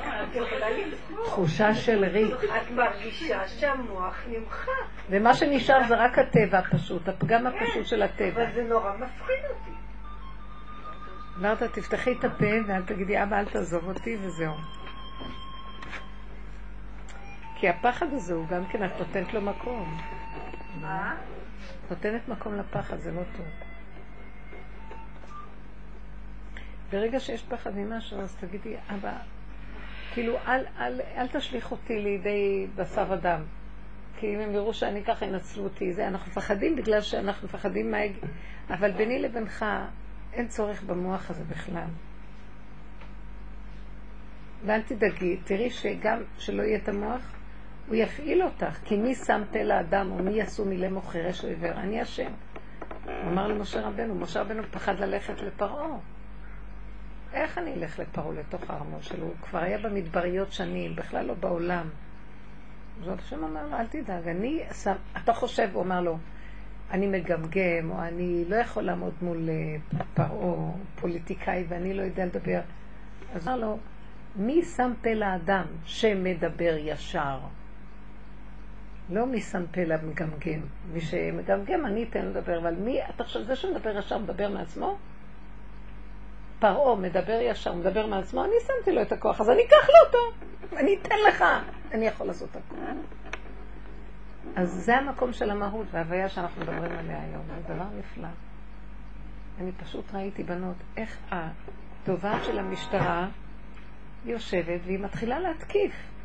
ואחרי כמה דקות, כאילו אני, נכנס, אני נכנסתי למין מקום של אה, תשישות פנימית וביזיון בכלל שאני צריכה לפחד מבשר ודם ושיש לי כזאת עבודה כזה אלוקים יש לי ואני צריכה לפחד ממישהו ואני מפחדת. אמרתי לו, תראה את הביזיון. ו- וראיתי מדבר, ופתאום, אה, אז מה אתם אומרים? כאילו, היא שואלת אותנו, מה להגיד לה? ואז גם זה שאנחנו לא היינו המומים מדי, קפצנו, היא אומרת לה, אז תגידי ככה, אז תכתבי ככה, זה זה. והיא כותבת, זהו, עשר דקות יצאנו. זה, לא פלא שפשוט הוא השתיק לה את המוח? אני אומרת לכם, גיל, ראיתי את ההוויה מתגלה. פשוט המהות התגלתה, ופשוט היה משהו ניסי. ואז אני אומרת, אה, ככה צריך להיות. נותנת נקודה. הסתכלתי ואמרתי לו, אבא, אין, אין סיכוי שנעמוד בחיים פה, הם קשים מדי, הם חזקים מדי החוקים. אז איפה אתה? ככה אמרתי לו. אז אנחנו עובדים אותך, ואיפה אתה? כי אני לא אוכל לה. אני, אני לא אוכל לה, ועוד ישבתי בחוץ לפני שקרה. אני לא יכולה למערכות האלה. רק הפרוזדורים של המשטרה וכל הצורה שלהם, וזה מפחיד לי. לא יכולה. ותגיד לי, אז מה את מפחדת? אני מפחדת, כן, העולם פה הוא... אתה כל כך מוסתר, אז איפה אתה? אז יכולתי רק להגיד לו, אני נכנעת שאני לא יכולה להם. רק אתה יכול. בצורה הזאת נכנסתי. אין פה יושר, אין פה צדק, זה מסוכן העולם הזה מאוד מאוד מאוד. יואו, כל פעם שאני חושבת שאני עוד רוצה לעשות פה דברים, ישר, מפגרת, תכנסי מתחת לאדמה שכבר טרחתי להוציא אותך, את רוצה לחזור לי פה? אולי זה באמת העניין, המשחק הזה באמת, שכאילו אין פה כלום, אין פה כלום, וגם ההוויה היא בעצם, יכולה לעשות מה שהיא רוצה, כאילו אין חוקים ואין חוקים. אז הוא רוצה שנחזור לעולם, אבל עם ההוויה. כי אם אני לא בעולם, אז גם הוא לא יכול להתגלות דרכי. הוא יתגלה דרכי, אז מה, יש לי הוויה יופי. אבל אם הוא, אני בעולם, והנה, אני בעולם, הלכתי לתביעה המשפטית. אם לא הייתי בעולם, לא הייתי הולכת. אז עכשיו הוא התגלה, ואז התגדל והתקדש מרבה בתוך הטבע. אז הוא רוצה אותנו שנחזור לטבע, אבל הוא רוצה שנחזור על ארבע אליו, מוכנעים אליו, עם פה שמדבר רק איתו, ואומר לו שאנחנו לא יכולים את העולם הזה בלעדיו רגע. כי ברור, לא סתם להגיד לו, ברור שאנחנו לא יכולים, כי הגענו לתשישות מזעזעת. באמת. תשימו לב, אנחנו כל כך הרבה מדברים בשיעורים. אל תוותרו על התשישות, אל תוותרו על המקום הזה של החתולה שדיברנו, זה המסע האחרון ש, שאנחנו, כן, תכירו שאנחנו רוצים רק להתענק פה. ילדים קטנים לא רוצים את כל המעמסה והעול. מה זה הדבר הזה? זה גדלות שוויונית. שהורים צריכים לטפל בכל כך הרבה ילדים, ושצריכים לדאוג להם לכל כך הרבה דברים, וצריכים כל היום לחשוב עליהם. זה לא אנושי בכלל. צריכים לפרנס. בן אדם אחד צריך לפרנס. אני, אני ראיתי המערכת, היא מערכת נוראית שאני יצרתי אותה. אני, אתם יודעים, בלי עין הרע יש לי בנים גדולים, ואני ככה קטנה לידם. ואני מפרנסת אותם. שילכו לעבוד ויפרנסו את עצמם! איזה דבר, איך קרה כזה דבר? לא, אני אפרנס, ויש לי כולם. בעל, ילדים, בנים, כולם בנים, גברים. איך? מה זה איך? זה העונש. גדלות, אני אפרנס אתכם, אני אחזיק לכם את התורה. זה העונש. התורה מחזיקה את עצמה, מה היא צריכה אותי שאני אחזיק אותה? לא, אני חושבת שאני מחזיקה את התורה. העונש הוא על מה? אה? גדלות. גדלות. אבל כבר את לא שמה. אני לא שם, אבל אני לא יכולה לשחרר. אני אגיד לכם, כמה פעמים רציתי לשחרר, הוא אומר לי, ומי ידבר? הוא כובל אותי, הוא אומר לי, תלכי לדבר. אני אומרת לו, אני לא, אני לא רוצה, לא רוצה, לא רוצה ללכת. כאילו, זה ההתפרנסות, אז אני לא הולך. אז מה, לא, אבל צריך לדבר, כבר, הוא כבר גנב אותי על הדיבור עכשיו, עזבי את הפרנסות כבר. הוא מפתה אותי. כי פיתיתני ואפוד. אה, זה ככה, לא חשוב, אבל זה לא חשוב מה התוצאה, אם אני כן אעשה, לא אעשה. חשוב שנפרק את המהלכים, אתם מבינים? לא חשוב אחר כך תלכי למשרד, מה? אדם צריך לעשות משהו עם עצמו, סתם משעמם פה. כי דרך זה הוויה מתגלה, פעולות שאת עושה, את נוסעת, את באת, הולכת, מפה, יש לך התנסות עם מישהו, ואז הוא מתגלה דרך זה. אז זה בסדר להיות עסוק, רק לא את הגניבה של אני המפרנס. זה משגע, כל הדפוסים פה גנובים לגמרי. אז בתורת עץ הדעת טוב מול רע, בחרדיות או בעולם של התורה, של הגלות, אז אנחנו כל הזמן עושים פעולות טובות מול פעולות לא רעות. בעבודה שלנו זה לא עניין של טוב או רע. זה העניין האם יש כאן השם הוויה, או שזה הישות מול הרע.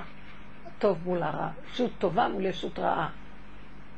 לא, פה אנחנו אומרים, לא רוצים שום ישות. שיהיה הטוב שיהיה. רוצים גילוי הוויה. שהכל ייעשה מאליו. זה הקו האמצעי וזה הגאולה, וזה החשיבה החדשה. זה אור חדש על ציון תאיר, וזה ארץ חדשה ושמיים חדשים שאני בורא. זאת אומרת, הוא יכניס אותנו למקום, אנחנו כבר מתחילים לחוות את זה. זה, זה טוב. ממש, תדעו לכם, זו מתנה גדולה, שהאדם חי בעולם הזה, אז הוא לא, הוא לא מצטער מכלום, כי זה הכל משחק. לא לעשות מכלום עניין. העיקר שהוא לא יתערבב מדי בתוך החיים, שיחיה בחוטים של החיים, לא ברווחים שלהם. ואז הוא נופל, מתרגש מדי מכל סיפור ומכל עניין. ככה, הבן של... ככה, זה, ככה, זה. גם אני עם הנושא של השידוכים, אני אומרת לעצמי, שחררי, יבוא, תת... רגע בא לי מחשבה, תתפללי, תבקשי, תשחררי. כאילו לא שלך ולא, מה קשור? אני לו, אבא זה שלך לגמרי, תבין מה שאתה צריך בשבילו. תרחם עליי. תרחם עליי, כי אל תביא אותי לניסיונות, אני לא עומדת בהם. אז זה להעביר אליו את הכל. טוב. מה את אומרת? חמודות.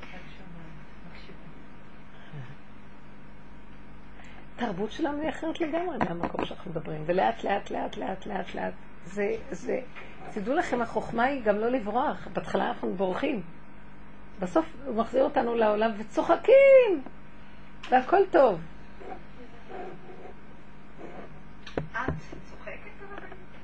אז זאת העבודה. כן.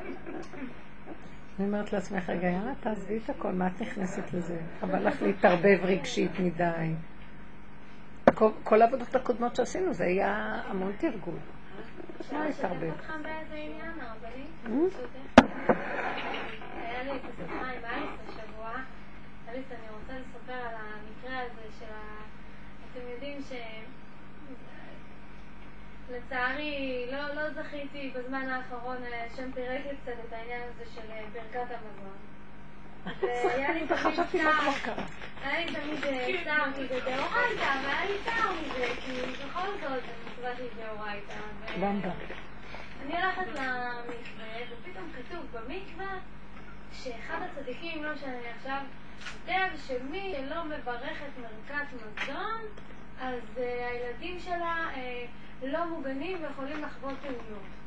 ובאמת הילד שלי קיבל מכה לא רצינית בעין, וישר, אתה יודע, נהייתי כזאת קפואה קרח, כאילו, הנה, לא בהפרקת מזון, בדיוק מה שהוא אמר, כאילו, אחד לאחד, זה קרה לך, בגלל זה. ואז נכנסתי מזה לכאבים, ממש לכאבים, אמרתי, טוב, אז אולי אני אתחיל בהחזקת מזון בכל רם, אני אנסה ממש לעשות את ההשתדלויות מעל ומעבר ליכולות שלי כרגע, שאני ממש קשה לי עם זה. למרות שלאחרונה שהם החזירו אותי לברך מזון, ברוך השם. לא יודעת כבר מה ברוך השם, אבל אני מברכת. כבר לא יודעת, אני כבר, האמת, אני כבר לא יודעת. מברכת. נתן לי לברך, אני מברכת תודה. כאילו, גם לא נתן לי, אבא זה אתה, לא יודעת. אז... אז, אה, אז איך קוראים לזה? ואז נראה לי כאבים מזה, ואז אמרתי, מה? אז אתה פירקת לי את ברכת המזון בשביל שאחר כך אני אסבול עוד כאבים, ואחר כך אני גם אקבל איזה מכיים על הילד ככה, ואני אצטרך לעבור איתו כל כך הרבה דברים. בשביל זה פירקת לי את ברכת המזון? והיה לי, מה זה שאלות ובלבולים ומחשבות המוח פתוח והכל בלאגן שם, ו... ואם לא, אז אליס, שתהיה בריאה, שתהיה בריאה לשמור אותה.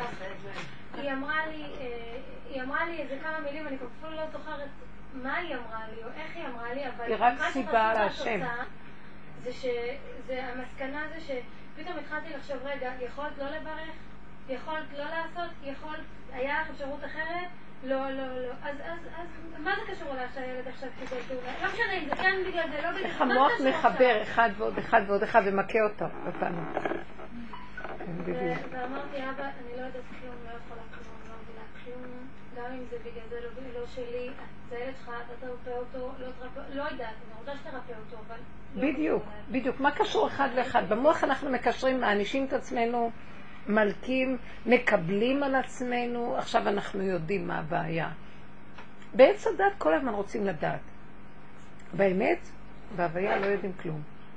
זה שהוא, כאילו, את הגעת למקום שאת לא מברכת, את זוכרת, החוויה הייתה אז, שאם את אוכלת עם המהות, באמת, באמת, זאת הברכה עצמה. כן. טוב. אני לא יודעת אם באמת את אוכלת ככה כל הזמן. לא, ברור שלא. לא זה חשוב. היה רגע כזה, שאותו יום ספציפי. אז, אז זה לא חשוב עכשיו. חשוב הנקודה שקרה לך איזה דבר, אל תנתחי אותו. תגידי, קרה ככה. יש לך רק רגע אחד, תעשי ועוד אחד ועוד אחד ועוד אחד, תראי מה קרה לי.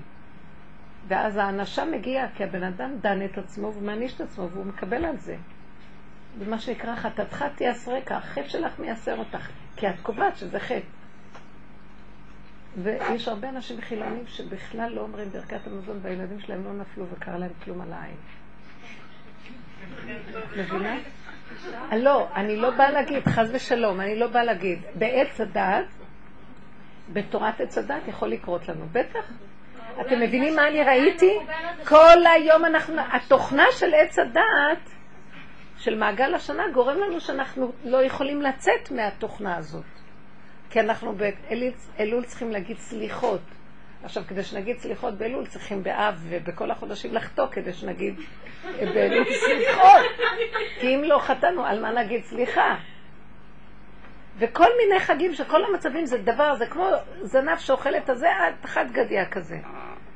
וזה לא יוצאים מזה. לא יוצאים מזה. אז הדרך הזאת היא פורצת את הגדר, תצאו, תחוו. זה מזעזע אותנו כי זה דורות. איך אפשר לפרוץ את הגדר? אבל מלך פורץ גדר. מלכות בית דוד פורצת גדרים, זה הדרך הזאת. עכשיו, אני לא עושה את זה בכוונה. הוא מביא לי סיבה כל כך חזקה ש... מה יעשה לי המוח יקום? והוא יבטל את הסיבה ויגיד, לא, אבל כמה, אבל הסיבה יותר חזקה מהכל, אבל המוח של עץ הדת לא מקשיב לסיבה הזאת. הוא הסיבה של עצמו. אז עכשיו את בחוק אחר, באמת זה יכול לקרות לך. כי את מענישה ככה, באמת זה זה. אז באמת את צריכה להקשיב מה שהחכם אומר. אבל אם את שייכת למערכת אחרת, לא יקרה לך כלום. כי את חיה ככה, בלי פרשנות, בלי אחד ועוד אחד שווה זה, קרה זה, מה זה קשור לזה? לא קשור כלום. אני סיפרתי לכם על הילד הזה, הילד שלי, ש... שהייתה לי האישה הזאת אורחת בבית וסילקתי אותה, סיפרתי לכם? הבית שלי היה פעם מלא, מלא אנשים, מלא מלא, לא יודעת, חסדים, בלי סוף, מלא אנשים היו באים. עכשיו, מישהי, זה היה לי כזאת שהיה את העמותה ושהיה לי את המוסד, הייתי כל הזמן עם אנשים בבית. בבית, כל ערב היה אצלנו איזה שבע ברכות, או אירוסין, או... כל הזמן, הפעילות שלי במוסד היה גם קשור כל הזמן לעשות עניינים עם כל מיני אנשים. ומישהי, אז תמיד אם מישהו מצא איזו אישה מסכנה, איזה זה, היו מביאים אליי הביתה, כי זה בית ששם אפשר להיות. אני כבר התחלתי בדרך הזאת קצת לעומק, יותר, והביאה לי, דווקא אה, מישהי ואומרת לי, אה, האישה הזאת כאן אין איפה להיות, אפשר לישון אצלך הלילה וזה. אמרתי לה, טוב, היא נכנסה. והיה לי, מהרגע שנכנסה, הרגשתי את הכוח של התנגדות נוראית לאישה הזאת. בדרך כלל לא אכפת לי כלום, ישנים פה, אוכלים פה. וואי, אני לא יכולה לסבול אותה, היא רוצה כרית הכי יפה לחפשת לה בחדר הזה, היא רוצה סביבים כאלה, רוצה לפתח את המקרר, וכל רגע אני רק מסתכלת עליה, אני רוצה להרוג אותה. טוב, עבר יום, יומיים, שלוש, היא לא התכוונה בכלל שזה רק ליום אחד. ובדרך כלל מה אכפת להם ללכת ובא, והשם תמיד שמר שכאילו זה לא היה קשור אליי כלום, אז במילא הבית היה בתנועה בסדר. נכנסים ויוצאים. היא התבייתה. ואני הפכתי להיות, ממש ראיתי איך שה... עד שיום שישי אחד בבוקר קמתי, לא, יום חמישי בערב זה היה, אמרתי לה, תקשיבי, את לא יכולה יותר להיות פה, כי את לא יכולה להיות פה, ככה אמרתי, לא מצאתי אפילו כי למה. מה מה פתאום, אין לי לאן ללכת, וזה וזה, אמרתי לה, לא, את לא יכולה. אז, וכל היום הייתה יושבת בטלפונים, היה מאוד קשה, אז היה לה, אז היה עוד, לא היו פלאפונים, היה את הטלפונים הרגילים, אז התקשרה לזאת שהביאה אותה, אמרה לה, היא מסלקת אותי מהבית הזה. והיא בכלל הייתה נדהמת, היא אותה, אמרתי לה, כן, תקחי אותה, זהו. אז היא הסתכלה עליי והרגשתי ביזיון, הוצאתי אותה, היא יצאה עם קללות. קיללה אותי קללות נמרצות. טוב, זהו, הלכה. אני אמרתי, איזה התנהגות יש לי? מה זה הדבר הזה? בחיים לא עשיתי לאף בן אדם כזה דבר. לא יכולתי. משהו שאי אפשר להסביר. טוב, אז אמרתי לעצמי, תסתכלי איך את נראית. תראי איך את נראית. מחר בבוקר, אני, הבן, שלנו היה אז קטן, אומר לי, בן, אה, לא יודעת איפה, בגן, בגן של תלמוד התורה, אז הוא אומר, אמא, כואב לי הראש, אני אשאר בבית היום. אמרתי, טוב, יום שישי קצר, שישאר בבית. אה, מתקשרים בשעה עשר מהתלמוד תורה ואומרים לי, איפה הילד? בקול נורא מבוהל, המנהל. אמרתי לו, הוא לא הרגיש טוב, אז הוא, יש לו כאב ראש, הוא יושב בבית. כאב ראש? התחיל לצעוק. מיד לבית חולים, מיד לבית חולים. אמרתי לו, מה, מה קרה? אז הוא אומר לי, יש להם ילד שחלה בלקט קרום המוח, הוא אומר לי, ועוד ילד, ואנחנו מאוד מודאגים, ותריצי אותו מיד לבית חולים. כי הוא אמר לי, יש לו כאב ראש, הוא לא יכול להרים את הראש, ככה אמר לי. טוב. עכשיו, ישר באו לי המחשבות. את רואה את העונש? הנה, הענישו אותך. כן. ואז uh, קראתי מיד לבעלי וזהו, הוא לקח אותו לבית חולים, לא יכולתי לצאת, לקח אותו לבית חולים, ואני הרמתי טלפון לשמואל כץ, שהוא היה הגבאי שתמיד היה לי קשר איתו לרב אושר, אם הייתי צריכה משהו. אז אמרתי לו, תראה כך וכך. אז לא, אני רק אמרתי לו על הילד, רציתי לשאול אותו על הילד. אמרתי, שמואל כך, וכך וכך קרה, ותבקש ברכה מרב אושר, מה? אז הוא אומר לי, וידעתי שתמיד שמואל כץ מדבר, זה רב אושר מהפה שלו. לא היה צריך את רב אושר. אמר לי, כל הביוב יצא, אה? לא סיפרתי לו על האישה הזאת כלום. אה, כל הביוב יצא, אה? כאילו הוא יודע את כל הסיפור, והוא אומר לי, הביוב שלך יצא. אז אמרתי לו, אז השם מעניש אותי שהביוב יצא? אז הוא אומר לי, מה הקשר? בכלל אין שום קשר בין שני הדברים. הביוב, האישה הייתה סיבה להוציא את הדברים, כל מה שקרה, ומה שקרה עם הילד זה לא קשור, ואמרתי לו, הוא אמר, אה, כן, רבו שאומר הכל יהיה בסדר, משהו כזה. אפילו אני לא יודעת אם הוא שאל את הבושה, היה ממש הכל, אני לא זוכרת את השיחה, אבל היה, מה הקשר בכלל? השם רק רצה שתראי את הג'יפה שלך, כן? זהו, תראי. בסדר, גם אל תישברי, כי אל תישברי. אל תישברי כי זה את. בסוף הם, לא חזרו... בערב שבת לא חזרו כי צריכים לעשות לו בדיקות, והם לא לא ידעו את התוצאות של הבדיקות. אז אני אמרתי, הם נכנסו לשבת שם, לא חזרו. זה היה שבת קצרה, חודש טבת, משהו כזה. והם אמרו לי, ואני אמרתי, אז כל השבת אני לא יודע מה קורה, אבל כבר הבנתי שאין שם שום דבר. כי, כי, ואני אומר, הבדיקות עוד לא הגיעו, הבדיקות, טוב, אם קורה כזה דבר, ישר הבדיקות הן... מה? להתראות מתוקה, אל תשימי על הילדים שום כוח. תלכי לחדר אחר. וככה ראיתי, במוצאי שבת הוא חזר עם שוקולדים וזה מתוק, היה לו כיף שם, וכולם חיבקו אותו. ואני, ו, וחזר לי הנקודה שזה לא קשור שום דבר לשום דבר, והוא לא רוצה שנעשה את ההקשה, זה עץ הדת עושה אחד ועוד אחד. באמת רק תשארי בפגם שלך וגם אל תצטערי על הפגם. כי מה אני עשיתי לה רע? היא עשתה לי רע. מה עשיתי לה? שלושה ימים ערכתי אותה מכל טוב ארץ מצרים, מה קרה? ועוד בסוף אני צריכה להגיד שאני רעה כי הוצאתי אותה. כי לא יכולתי, כי לא יכולתי, כי ככה זה וזה. זה האדם, הוא לא יכול, לא יכול לתת ככה, הוא לא יכול כלום. אין לו כוח לשום דבר האדם. והשם מראה לו מי זה עושה חסד, זה רק הוא. זה היה רק סיבות חיצוניות.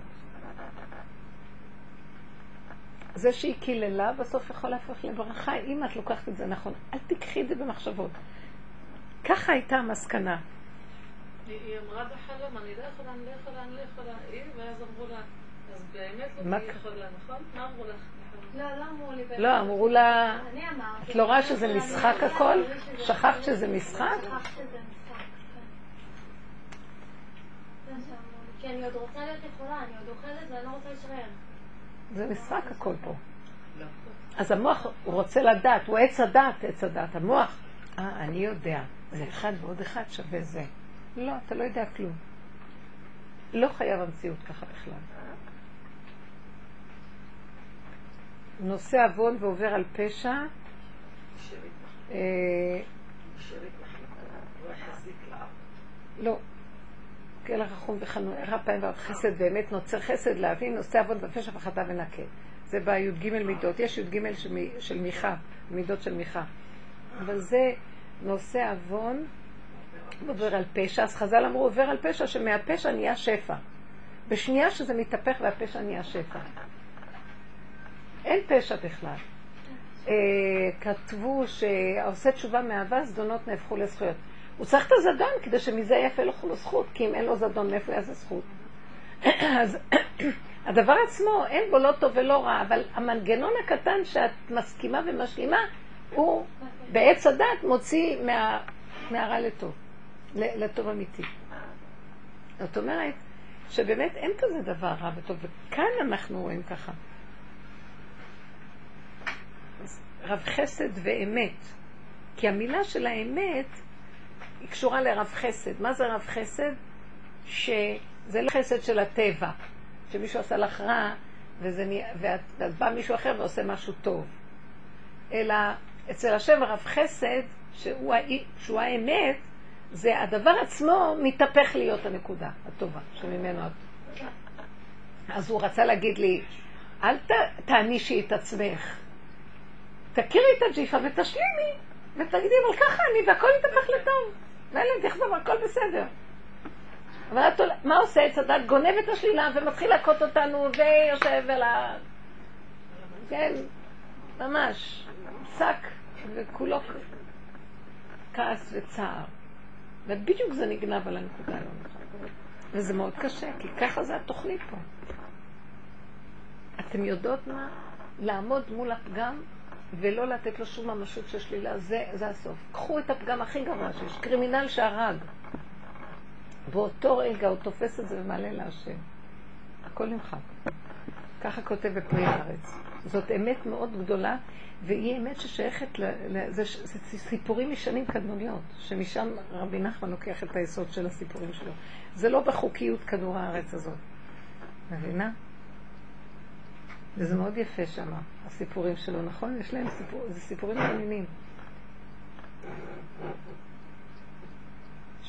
של הפצנים למשל, וה, והילד והילדה, וכל מיני סיפורים שהוא לוקח את הנקודות, וזה לא כמו החיים שלנו פה.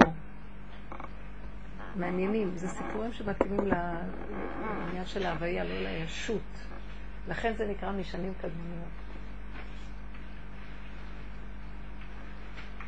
כתוב, יש שם איזה סיפור על אחד, בן מלך שהולך לחפש את הבת מלכה של המשנה למלך, ש, שהוא אומר לו, אם אתה תמצא לי את הבת מלכה, אז אני אתן לך אותה לאישה. הוא מחפש אותה המון שנים, ועולה, יורד, לא מצליח למצוא אותה.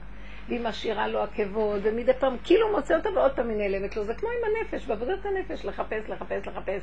הבת מלך זה נקודת האמת שבאדם היחידה. וכל פעם זה מתעלם, ואז הצער עוד פעם. והוא מתייאש, הוא שותה יין ונרדם. היין זה כאילו...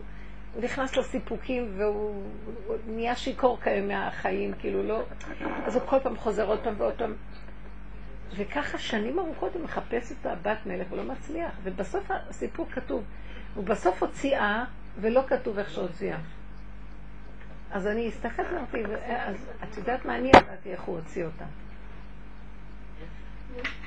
הוא השלים לגמרי עם הכל ואמר, אני לא יכול שום דבר. הוא הלך עם ההוויה, כמו שאנחנו מדברים, איך היא יצאה לו פתאום. פתאום היא התגלתה, וזהו. כי זה פתאום, הוא לא עשה שום דבר. אי אפשר לעשות כלום, כי כל מה שהוא לא עשה, היא נותנת לו הוראות. כל מה שהוא לא עושה, היא מופיעה ונעלמת.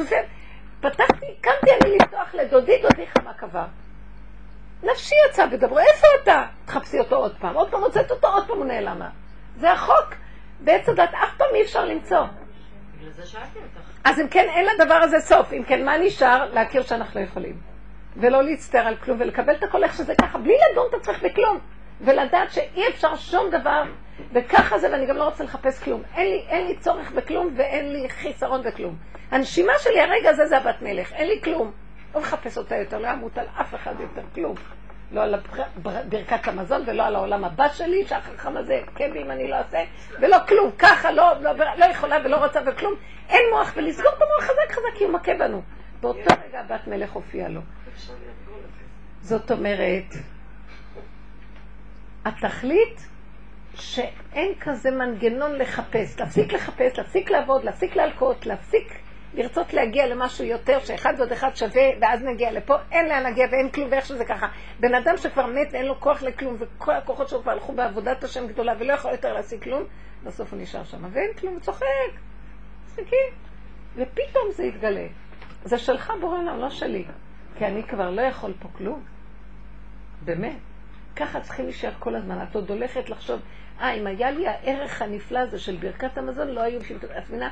נכנסת לטבע ולמנגנון של כן, זה יותר טוב. זה- את יודעת, נפתח לי פתאום... ברור, החסר רק לך, את מאוד שמה.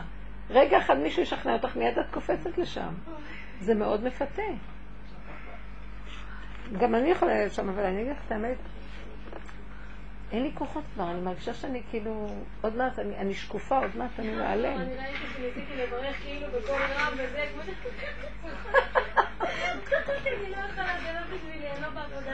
ואז קיבלת סליחה משמיים, נכנסת לגן עדן.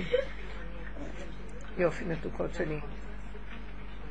אז אתן מבינות את ה... כאילו, בסוף הכל אחיזת עיניים, והאמת פשוט, השם אוהב אותנו איך שאנחנו, ופתאום אור מתוק, וזהו.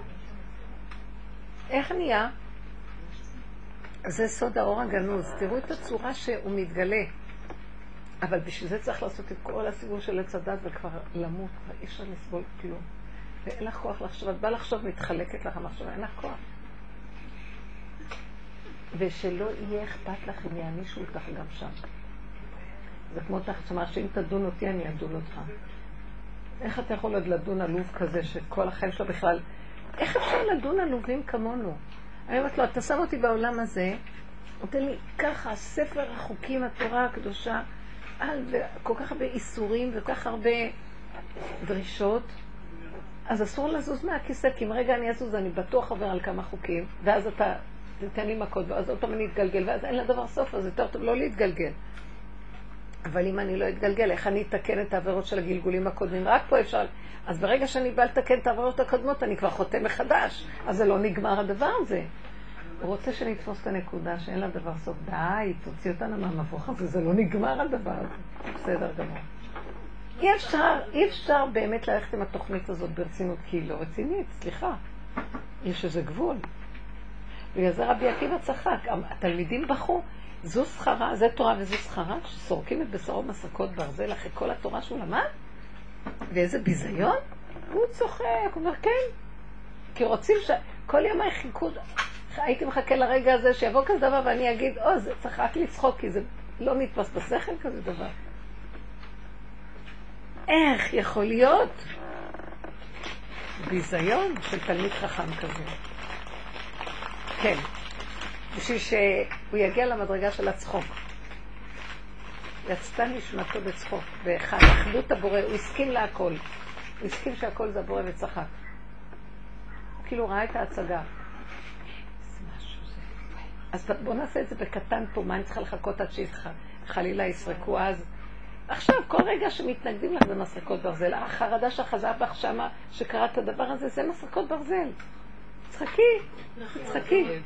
אז זה מה שאמרו לך בחלום. שכחת שזה משחק? משחק מלשון צחוק. הכל פה משחק. וזה המדרגה שאנחנו נכנסים אליה עכשיו. זאת העבודה. אין כבר עבודה, זה כאילו, אם יש עוד איזו עבודה, זה התודעה, זה רק בתודעה להפך אותה. לא להיכנס לשום צער, שום מלחמה, שום יגון ושום כלום. ליהנות ולצחוק. כמה שאת יכולה. רגע נכנס לזה רצינות, מיד. מיד לצאת בחזרה. כי זה עניין של שנייה להפוך את המוח. זה, זה רק עניין של תפיסת מוח. זה תודעה. איך? היא אמרה שהיא לא יכולה לוותר על לא, היא הצער. אומרת, בוא נתחיל, אמרת, אני אומרת שאני יכולה לוותר על הצער.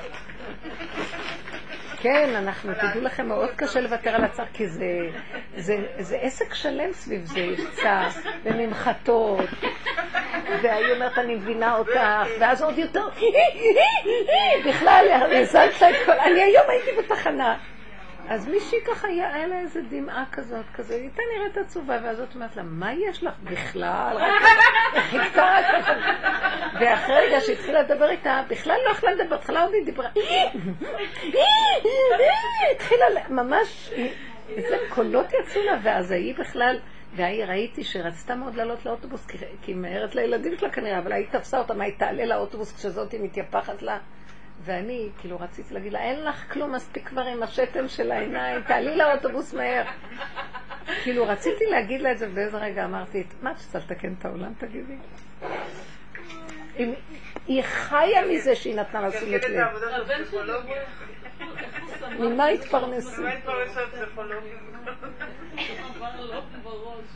אז האבא הזה שמעצבן אותי, למה אני לא יכולה להסתכל עליו? לא כשהוא בא, אני כבר אומרת, וואי, תרחם, תרחם, אבל אני לא יכולה להסתכל עליו. ככה אני עושה. למה? בגלל שאת אישה אולי. למה אני לא יכולה להסתכל עליו? אין, זה מראה לנו את התוכנה של כדור הארץ, מדוזה. אנחנו מתעלקים על הדמויות ונותנים להם ממשות, תראי איך אנחנו חיים. איפה, איפה אנחנו ואיפה הוויה? הוויה זה, זה לעשות... הכל מים פה זז, אין כלום. אז כן להסתכל עליו? את יכולה בכלל? מה את שואלת? בדיוק. את יכולה להסתכל עליו. תכירי שאת לא יכולה, הוא מרגיז אותך. מה מרגיז אותך? החוצפה שלו, שהוא גוזל באור יום, והוא עוד עושה את עצמו, שיכול להיות שיש משהו גם בתוכנו כאלה.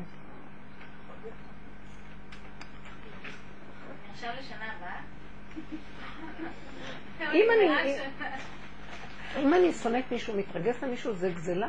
אני גוזלת את המקום של השם. מי אני שיתרגז על מישהו בכלל? אני עושה אותו דבר כמוהו. אסור לנו לדון את השני, כי מיד אני דנה את עצמי, באותו רגע שמקטרגת על השני, באותו רגע הקטרוג בא עליי. עומד המקטרג ואומר, ואת מה? אז זה בדיוק הסיפור. אה? אז איך- חיים ככה כל הזמן צריכים רק לחשוב איך תפעל ומה תפעל? לא לחשוב כלום, לברוח. אני ראיתי שאי אפשר להיות בכדור הארץ. הכוונה תהיי בו, אבל אל תהיי שייכת לו רגשית לכלום. ואם את רואה שאת עוד רגשית ואת אחוזה, תברחי לחדר אחר. כמו שאת עשית, את רואה מה שעשו לך? את לא יצאת לכלה שלך עם הנכדות. אבל אני רציתי. את רצית, אבל השם שלח לך סיבה. אז גם פה צריך לשלוח לך סיבה. תגידי. את לא יוצאת? את לא יוצאת. אז תגידי לבורא עולם, אני לא רוצה לראות את האיש הזה, כי אני אתרגש ממנו ואני אדון אותו ואז דנים אותי, ואז תכף יש לך סיבה שאני לא אראה אותו. כי אני לא עומדת בזה. זה שאני כועסת על בן אדם כזה, אז יש גם בעיה, ואני לא יכולה, לא יכולה, תרחם עליי. אין, כבר זה, אנחנו כבר לא עושים עבודת פירוק. אין כבר לפרק, בגלל שבאמת את יודעת שזה את וזהו. בסף הכרה זה אנחנו. את, את דנה אותו בדבר שגם לך יש אותו, אז זה לא יצא החוצה כמוהו, אבל זה יוצא בצורה אחרת. אולי זה כוחנות על מישהו אחר, שלטנות על מישהו אחר. וואי, זה קשה. זה קשה, זה קשה. אנחנו בחברה מאוד לא פשוטה. גאווה ויוהרה. יש המון גזענות בעולם שלנו. אני שמתי לב שאנשים, למשל אשכנזים, מרגישים פה מאוד חרדים. ויש חברות, ויש, בתוך זה יש כמה ספרדים פשוטים שהם מאוד שפופים, והם, והם נשלטים, וכאילו, וזה לא פייר. והאשכנזים האלה יושבים כל כך טוב במקום של מה שהם. והם לא מבינים איך מישהו אחר עושה להם מה שהם לא רואים את עצמם, שהם, שהם יש להם מחשבות שהשני לא ברמה הוא פחות מהם. באופן טבעי זה קורה. וזה לא צריך להיות דווקא, אבל זה, זה מאפיין את התרבות המערבית שחושבת שהיא יותר. זה מוזר הדבר הזה, למה בן אדם צריך... ואני אומרת לכם, זה יושב כל כך חזק בתרבות שלנו. מנהלות, בתי ספר, מורות. זה, מה, מה זה הדבר הזה? אבל ככה זה. למה זה? כי זה משהו של עזות בתוך אה, ישות האדם, בתוך השם. שהוא חושב שהוא יותר מהשני. גם ספרדי יכול להתגאות, גם לא יש גאווה, זה כל אחד. כל אחד תופס מישהו יותר קטן ממנו, אמר לו כמה הוא גדול, וזה הכיף של הבני אדם. עד שהביאו את האתיופים. תראו זה, אה? מה? לא, עד שהביאו את האתיופים גרמו לכולם להרגיש יותר טוב. איזה מוזר. למה היו עושים את זה לתימנים? אה, איך קוראים לה? קראתי בעיתון השרה רגב אמרה לה האתיופים. אני שחורה ואתם שחורים, אז כולנו בקלחת אחת ואנחנו הכי מושלמים. כי מה היא, היא שחורה? לא, היא לא... מה היא? רגב. מירי רגב? כן? אבל היא כנראה ספרדיה. ספרדיה. אז היא אומרת, אני שחורה ואתם שחורים. וככה היא אומרת, כן, היא אמרה להם שהם ירגישו טוב. כאילו... ספרדיה. ספרדיה. רק לצחוק מכל מה שקורה פה, ושבן אדם לוקח ברצינות את השני. אז זה מה שאני רציתי להגיד לך, אולי את מתנשאת על הפועלות שלך שהן אה, ספרדיות, לא? כן. אני דווקא חושבת להיות. שבגלל שאני כל הזמן רציתי להיות איתם סף וכי ובסדר, כי כאילו רוכבות לא עליי. בחיצוניות, בפנימיות היא שואלת, בפנימיות, לא. כן. אה, יכול להיות שאת... אה, כן, המזרחיסטים עברו קצת איזה מהלך אחר, אבל אצל החרדים זה מאוד קשה הדבר הזה. אני כל הזמן... כל רציתי- בעלי המשרות שולטים בפועלים שלהם בזה שלהם בצורה ממש, ושוכחים שהם רק יהודים כולם. כן. זה קורה לכולם. אני דווקא כל הזמן רק רציתי להיות איתם הכי בסדר. כמה שיותר יגידו שאני בסדר. כן, כן. זה היה לי כל כך חשוב. אבל את לא שמה לב, יש משהו שאת מקרינה להם מתנשא. אז מה אני יכולה לעשות? כלום. וגם הוא לא יכול לעשות כלום. רציתי להגיד לך שזה מול זה, שאת... הוא מתנשא עלייך, האיש הזה. הוא פותח את כן. הוא עושה מה הוא רוצה. את מבינה? ככה. וגם את בעולמו של השם, לא את, גם אני, כולנו מרגישים שאנחנו כאן, זה שלנו. מחפשים איזה קטן עלוב לשלוט בו, שזה שלנו, ואתה גם שלי, ואל תגיד לי מילה, אתה פועל שלי. זה בתת הכרה קיים, כל הזמן בני אדם ככה עושים אחד לשני, אתם לא מבינים שככה זה הכל עובד? ואתם חושבים שאתם עניים לא שולטים על עניים? כל אחד מחפש איזה מסכן לשלוט עליו, אתם לא מבינים? ככה אז איזה פעולה אני אמורה אבל זה? מכה שקיימת הרבה אצל העולם האשכנזי. יש בו משהו מאוד קשה של שעזרה גזענות. לי פעם מישהי במשק בית, היא הייתה אומרת לי, אשת חיל, אשת חיל, איך שהייתה מגיעה אליי הביתה בבוקר. אז אמרתי לה, למה את אומרת לי אשת חיל? היא אומרת, כי את ניקית כבר את כל הבית, הרמת את הכל, אני יודע שסתם, לא התנסיתי עליה. אולי התכוונו. הייתה תימניה לא, אבל זה ככה כולם, שמתם לב, זה משהו אה, תת-הכרתי, זה זה חולשה של אה, של אה, חרדה. שולט ונשלט? כן, זה חרדה שלא? יגלו את הכלום שלי, כי אף אחד כאן כלום. אז מה, רק להכיר בזה, לראות את זה, ולהשלים, להזכיר. ולהסכים לזה? נכון. אני מסכימה לזה ששמעתי סיפור. תמסורת לב כמה מרים יש. אז מה רע בזה? הכל בסדר. פעם אחת הייתי. לפני שנים בבית מלון, ודווקא הייתי כזה בשקט. חיפשתי. הייתה אישה נחמדה. כל השבת כזה פטפטנו, פה משפט, שם משפט. אחר הצהריים, בסעודה שלישית, אנחנו עוד פעם מדברות, והיא אומרת לי, איך קוראים לך? אני אומרת לה, מירי, מרים. אני אומרת לה, ואיך קוראים לך? היא אומרת לי, מירי, מרים. אז היא אומרת לי, אבל יש לי סיפור בשבילך. אמרתי לה, יאללה, ספרי, והסיפור הזה הולך איתי, ואני מסכימה לזה. היא אומרת לי, פעם היא הייתה בחוץ לארץ בשליחות. ומורים, מורות, והושיבו אותם ככה בחטא, איזושהי סדנה, וכל אחת הייתה צריכה להגיד איך קוראים לה. טה טה טה טה טה, מרים. טה טה טה טה טה, מרים. טה טה טה טה טה, מרים. אז אחת, ליד זאתי, שדיברתי איתה כל המשפט, אומרת לה, תראי כמה מרים יש, כמו זבל.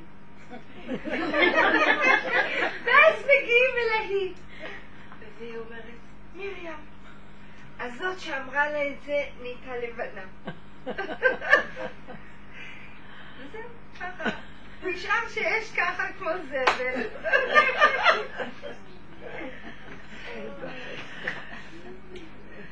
ההיא נהייתה לבנה בגלל שהיא אמרה לה כזה חמודה. זה מותק. היא באמת חושבת שזה, מרים זה זבל, אבל לרגע שהיא גילה שגם היא, אז היא נהייתה לבנה. אה, עכשיו, למה? למה שלא תודה ותגיד, נכון, אני אמרתי שזה זבל, ככה אני רואה את, את הדברים. לא, היא נהייתה לבנה והיא תעשה עכשיו תשובה ותכפר על העבירה ותתנצל בפניה. כי זה דרך, כאילו דרך העולם. אם היינו כולנו צוחקים מהצורה איך שאנחנו נראים, הכל היה אבל בסדר. מרגע שהיא לא היה אף אחד את זה, שהתנסה על אף אחד. בגלל שכל הזמן היא התנשאת, היא התנסה, זה זבל. אז עכשיו היא ירדה לה שפלות. כל היום. אני אומרת, השלמתי עם זה שאני שייכת לחבורת זבל. לא. את לא מרגישה לא השלמתי. כי את מפחדת מהרים. כי אם היית מסכימה שאת זה ולא היית מפחדת ממנה. לא מפחדת. העיקר זה השלמתי עם זה, אני לא יכולה לסבול אותו. אני לא.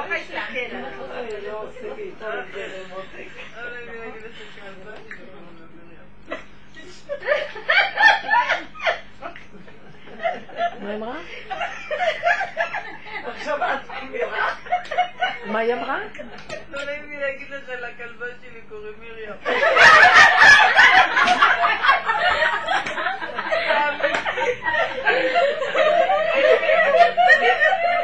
סיפור, יש לי אחות שקוראים לה מרים, הביאה לי אותה גבורה, ואמרה לי תשמרי לי אותה עם הבסיס שבת לקחת, עד היום היא לא באה. שש שנים, אמרתי אני אקרא לה מרים.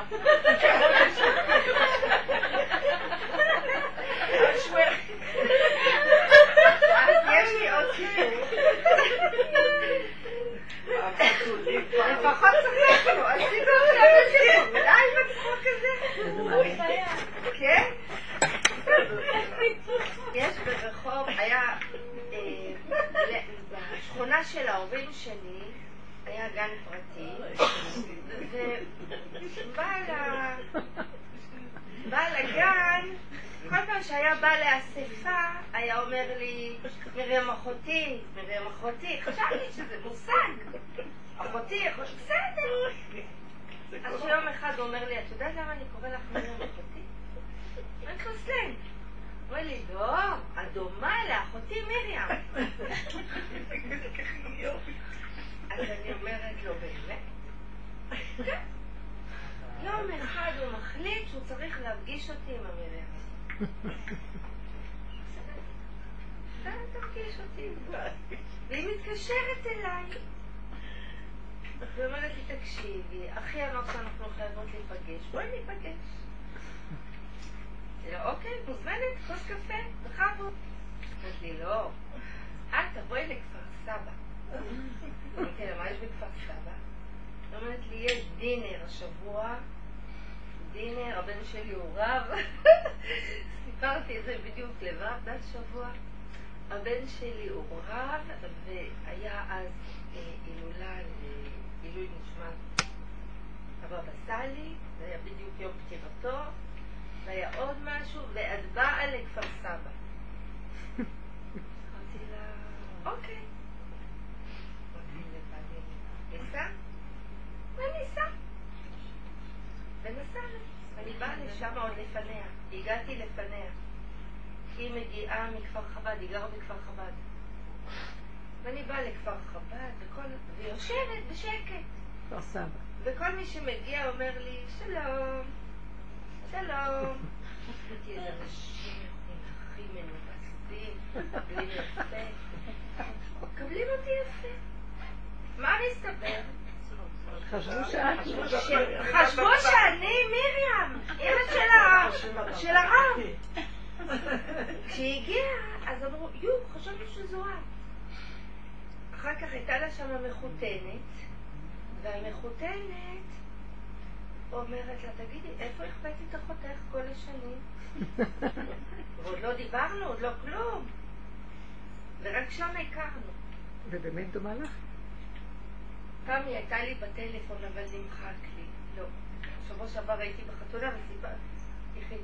בקיצור, מאז אנחנו מה זה חברות, ומה זה בקשרים. אח שלה והגיסה לא בקשר איתי ולא בקשר איתה. הקנאה סיבה. גמרה עליהם. גמרה עליהם.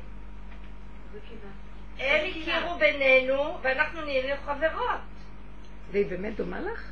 לא נורמלי, זה לא נורמלי. עכשיו מה, מה, אז כשאנחנו היינו באומן, תראי את עצמך במראה, אולי לא שכחת איך את נראית. אז אני צריכה לראות מה, קורה לי שם, מה... אבל היא מדהימה, היא מקסימה, היא... מעניין, אבל מה אה, רצית להגיד? מה רציתי להגיד? שאת לא גזענית. לא, שיש בי, יש בי גם אה, משהו מרוקאי. כשהיינו באומן, ורדה ואני, בדרך לחדר אוכל, זה עוד לפני שהיא... לא, זה אחרי, הכל קרה אחרי. אז אה, בדרך לחדר אוכל, אני שומעת מאחור בנות צעירות קוראות, אמורה מרים, אמורה מרים. אני מסתובבת, הן עושות לי שלום. אז אני אומרת, מכפר חב"ד? כן. אמרתי, לא, זו אחותי. שבת אחרי זה נסענו עם חברים לכנר. כל היום הם נוסעים. קחו את מאלי קצת. היא לא. שם פוגשת אותי, גם כן, הכל אחרי המפגש. פוגשת אותי אחת ואומרת לי, את לא אחות של אה, מרים מכפר חב"ד? וואי, איזה מעניין. אז אתן מאוד דומות. אז אני אומרת לה, כן, בטח. אז היא אומרת לי, אז איך קוראים לך? מרים. מרים. איך זה יכול להיות? לה, יש כאן... איך את חורגת? יש כאן אבא ואנחנו אחיות לא מאותה אימא. אוי ואבוי. היא בכלל הייתה עמומה. בשבוע שעבר הייתי בחתונה. אבל יש כאן משהו באמת מוזר. אולי נפענח מה מה גורם לאנשים לחשוב שאנחנו אחיות? דמיון. מה? לא יודעת, משהו שייך אולי בגלגולים. לא? יש לך דמיון, באמת את לא רואה אותו. עכשיו הכי קטע שאימא שלי שואלת אותי, לאן את נוסעת? אני אומרת לה, לחתונה של אחותי מרים. הנה, את הבת. היא צוחקת, תמסרי לה דרישות שלך, שיהיה לה מזל. חמודה. יופי, אז זהו. מרים. תודה רבה. תודה לכם מתוקות. יישר כוח. תודה רבה. סיפור מתוק, הנה. והאווירה האופטימית זאתי, שרק נצחק. חזרת אותנו לטבע הפשוט. כן. באמת, הכל פשוט ומצחיק באמת. הכל משחק פה, תיקחו את זה בקלות. תודה רבה מתוקות. תודה רבה לך, לילה טוב.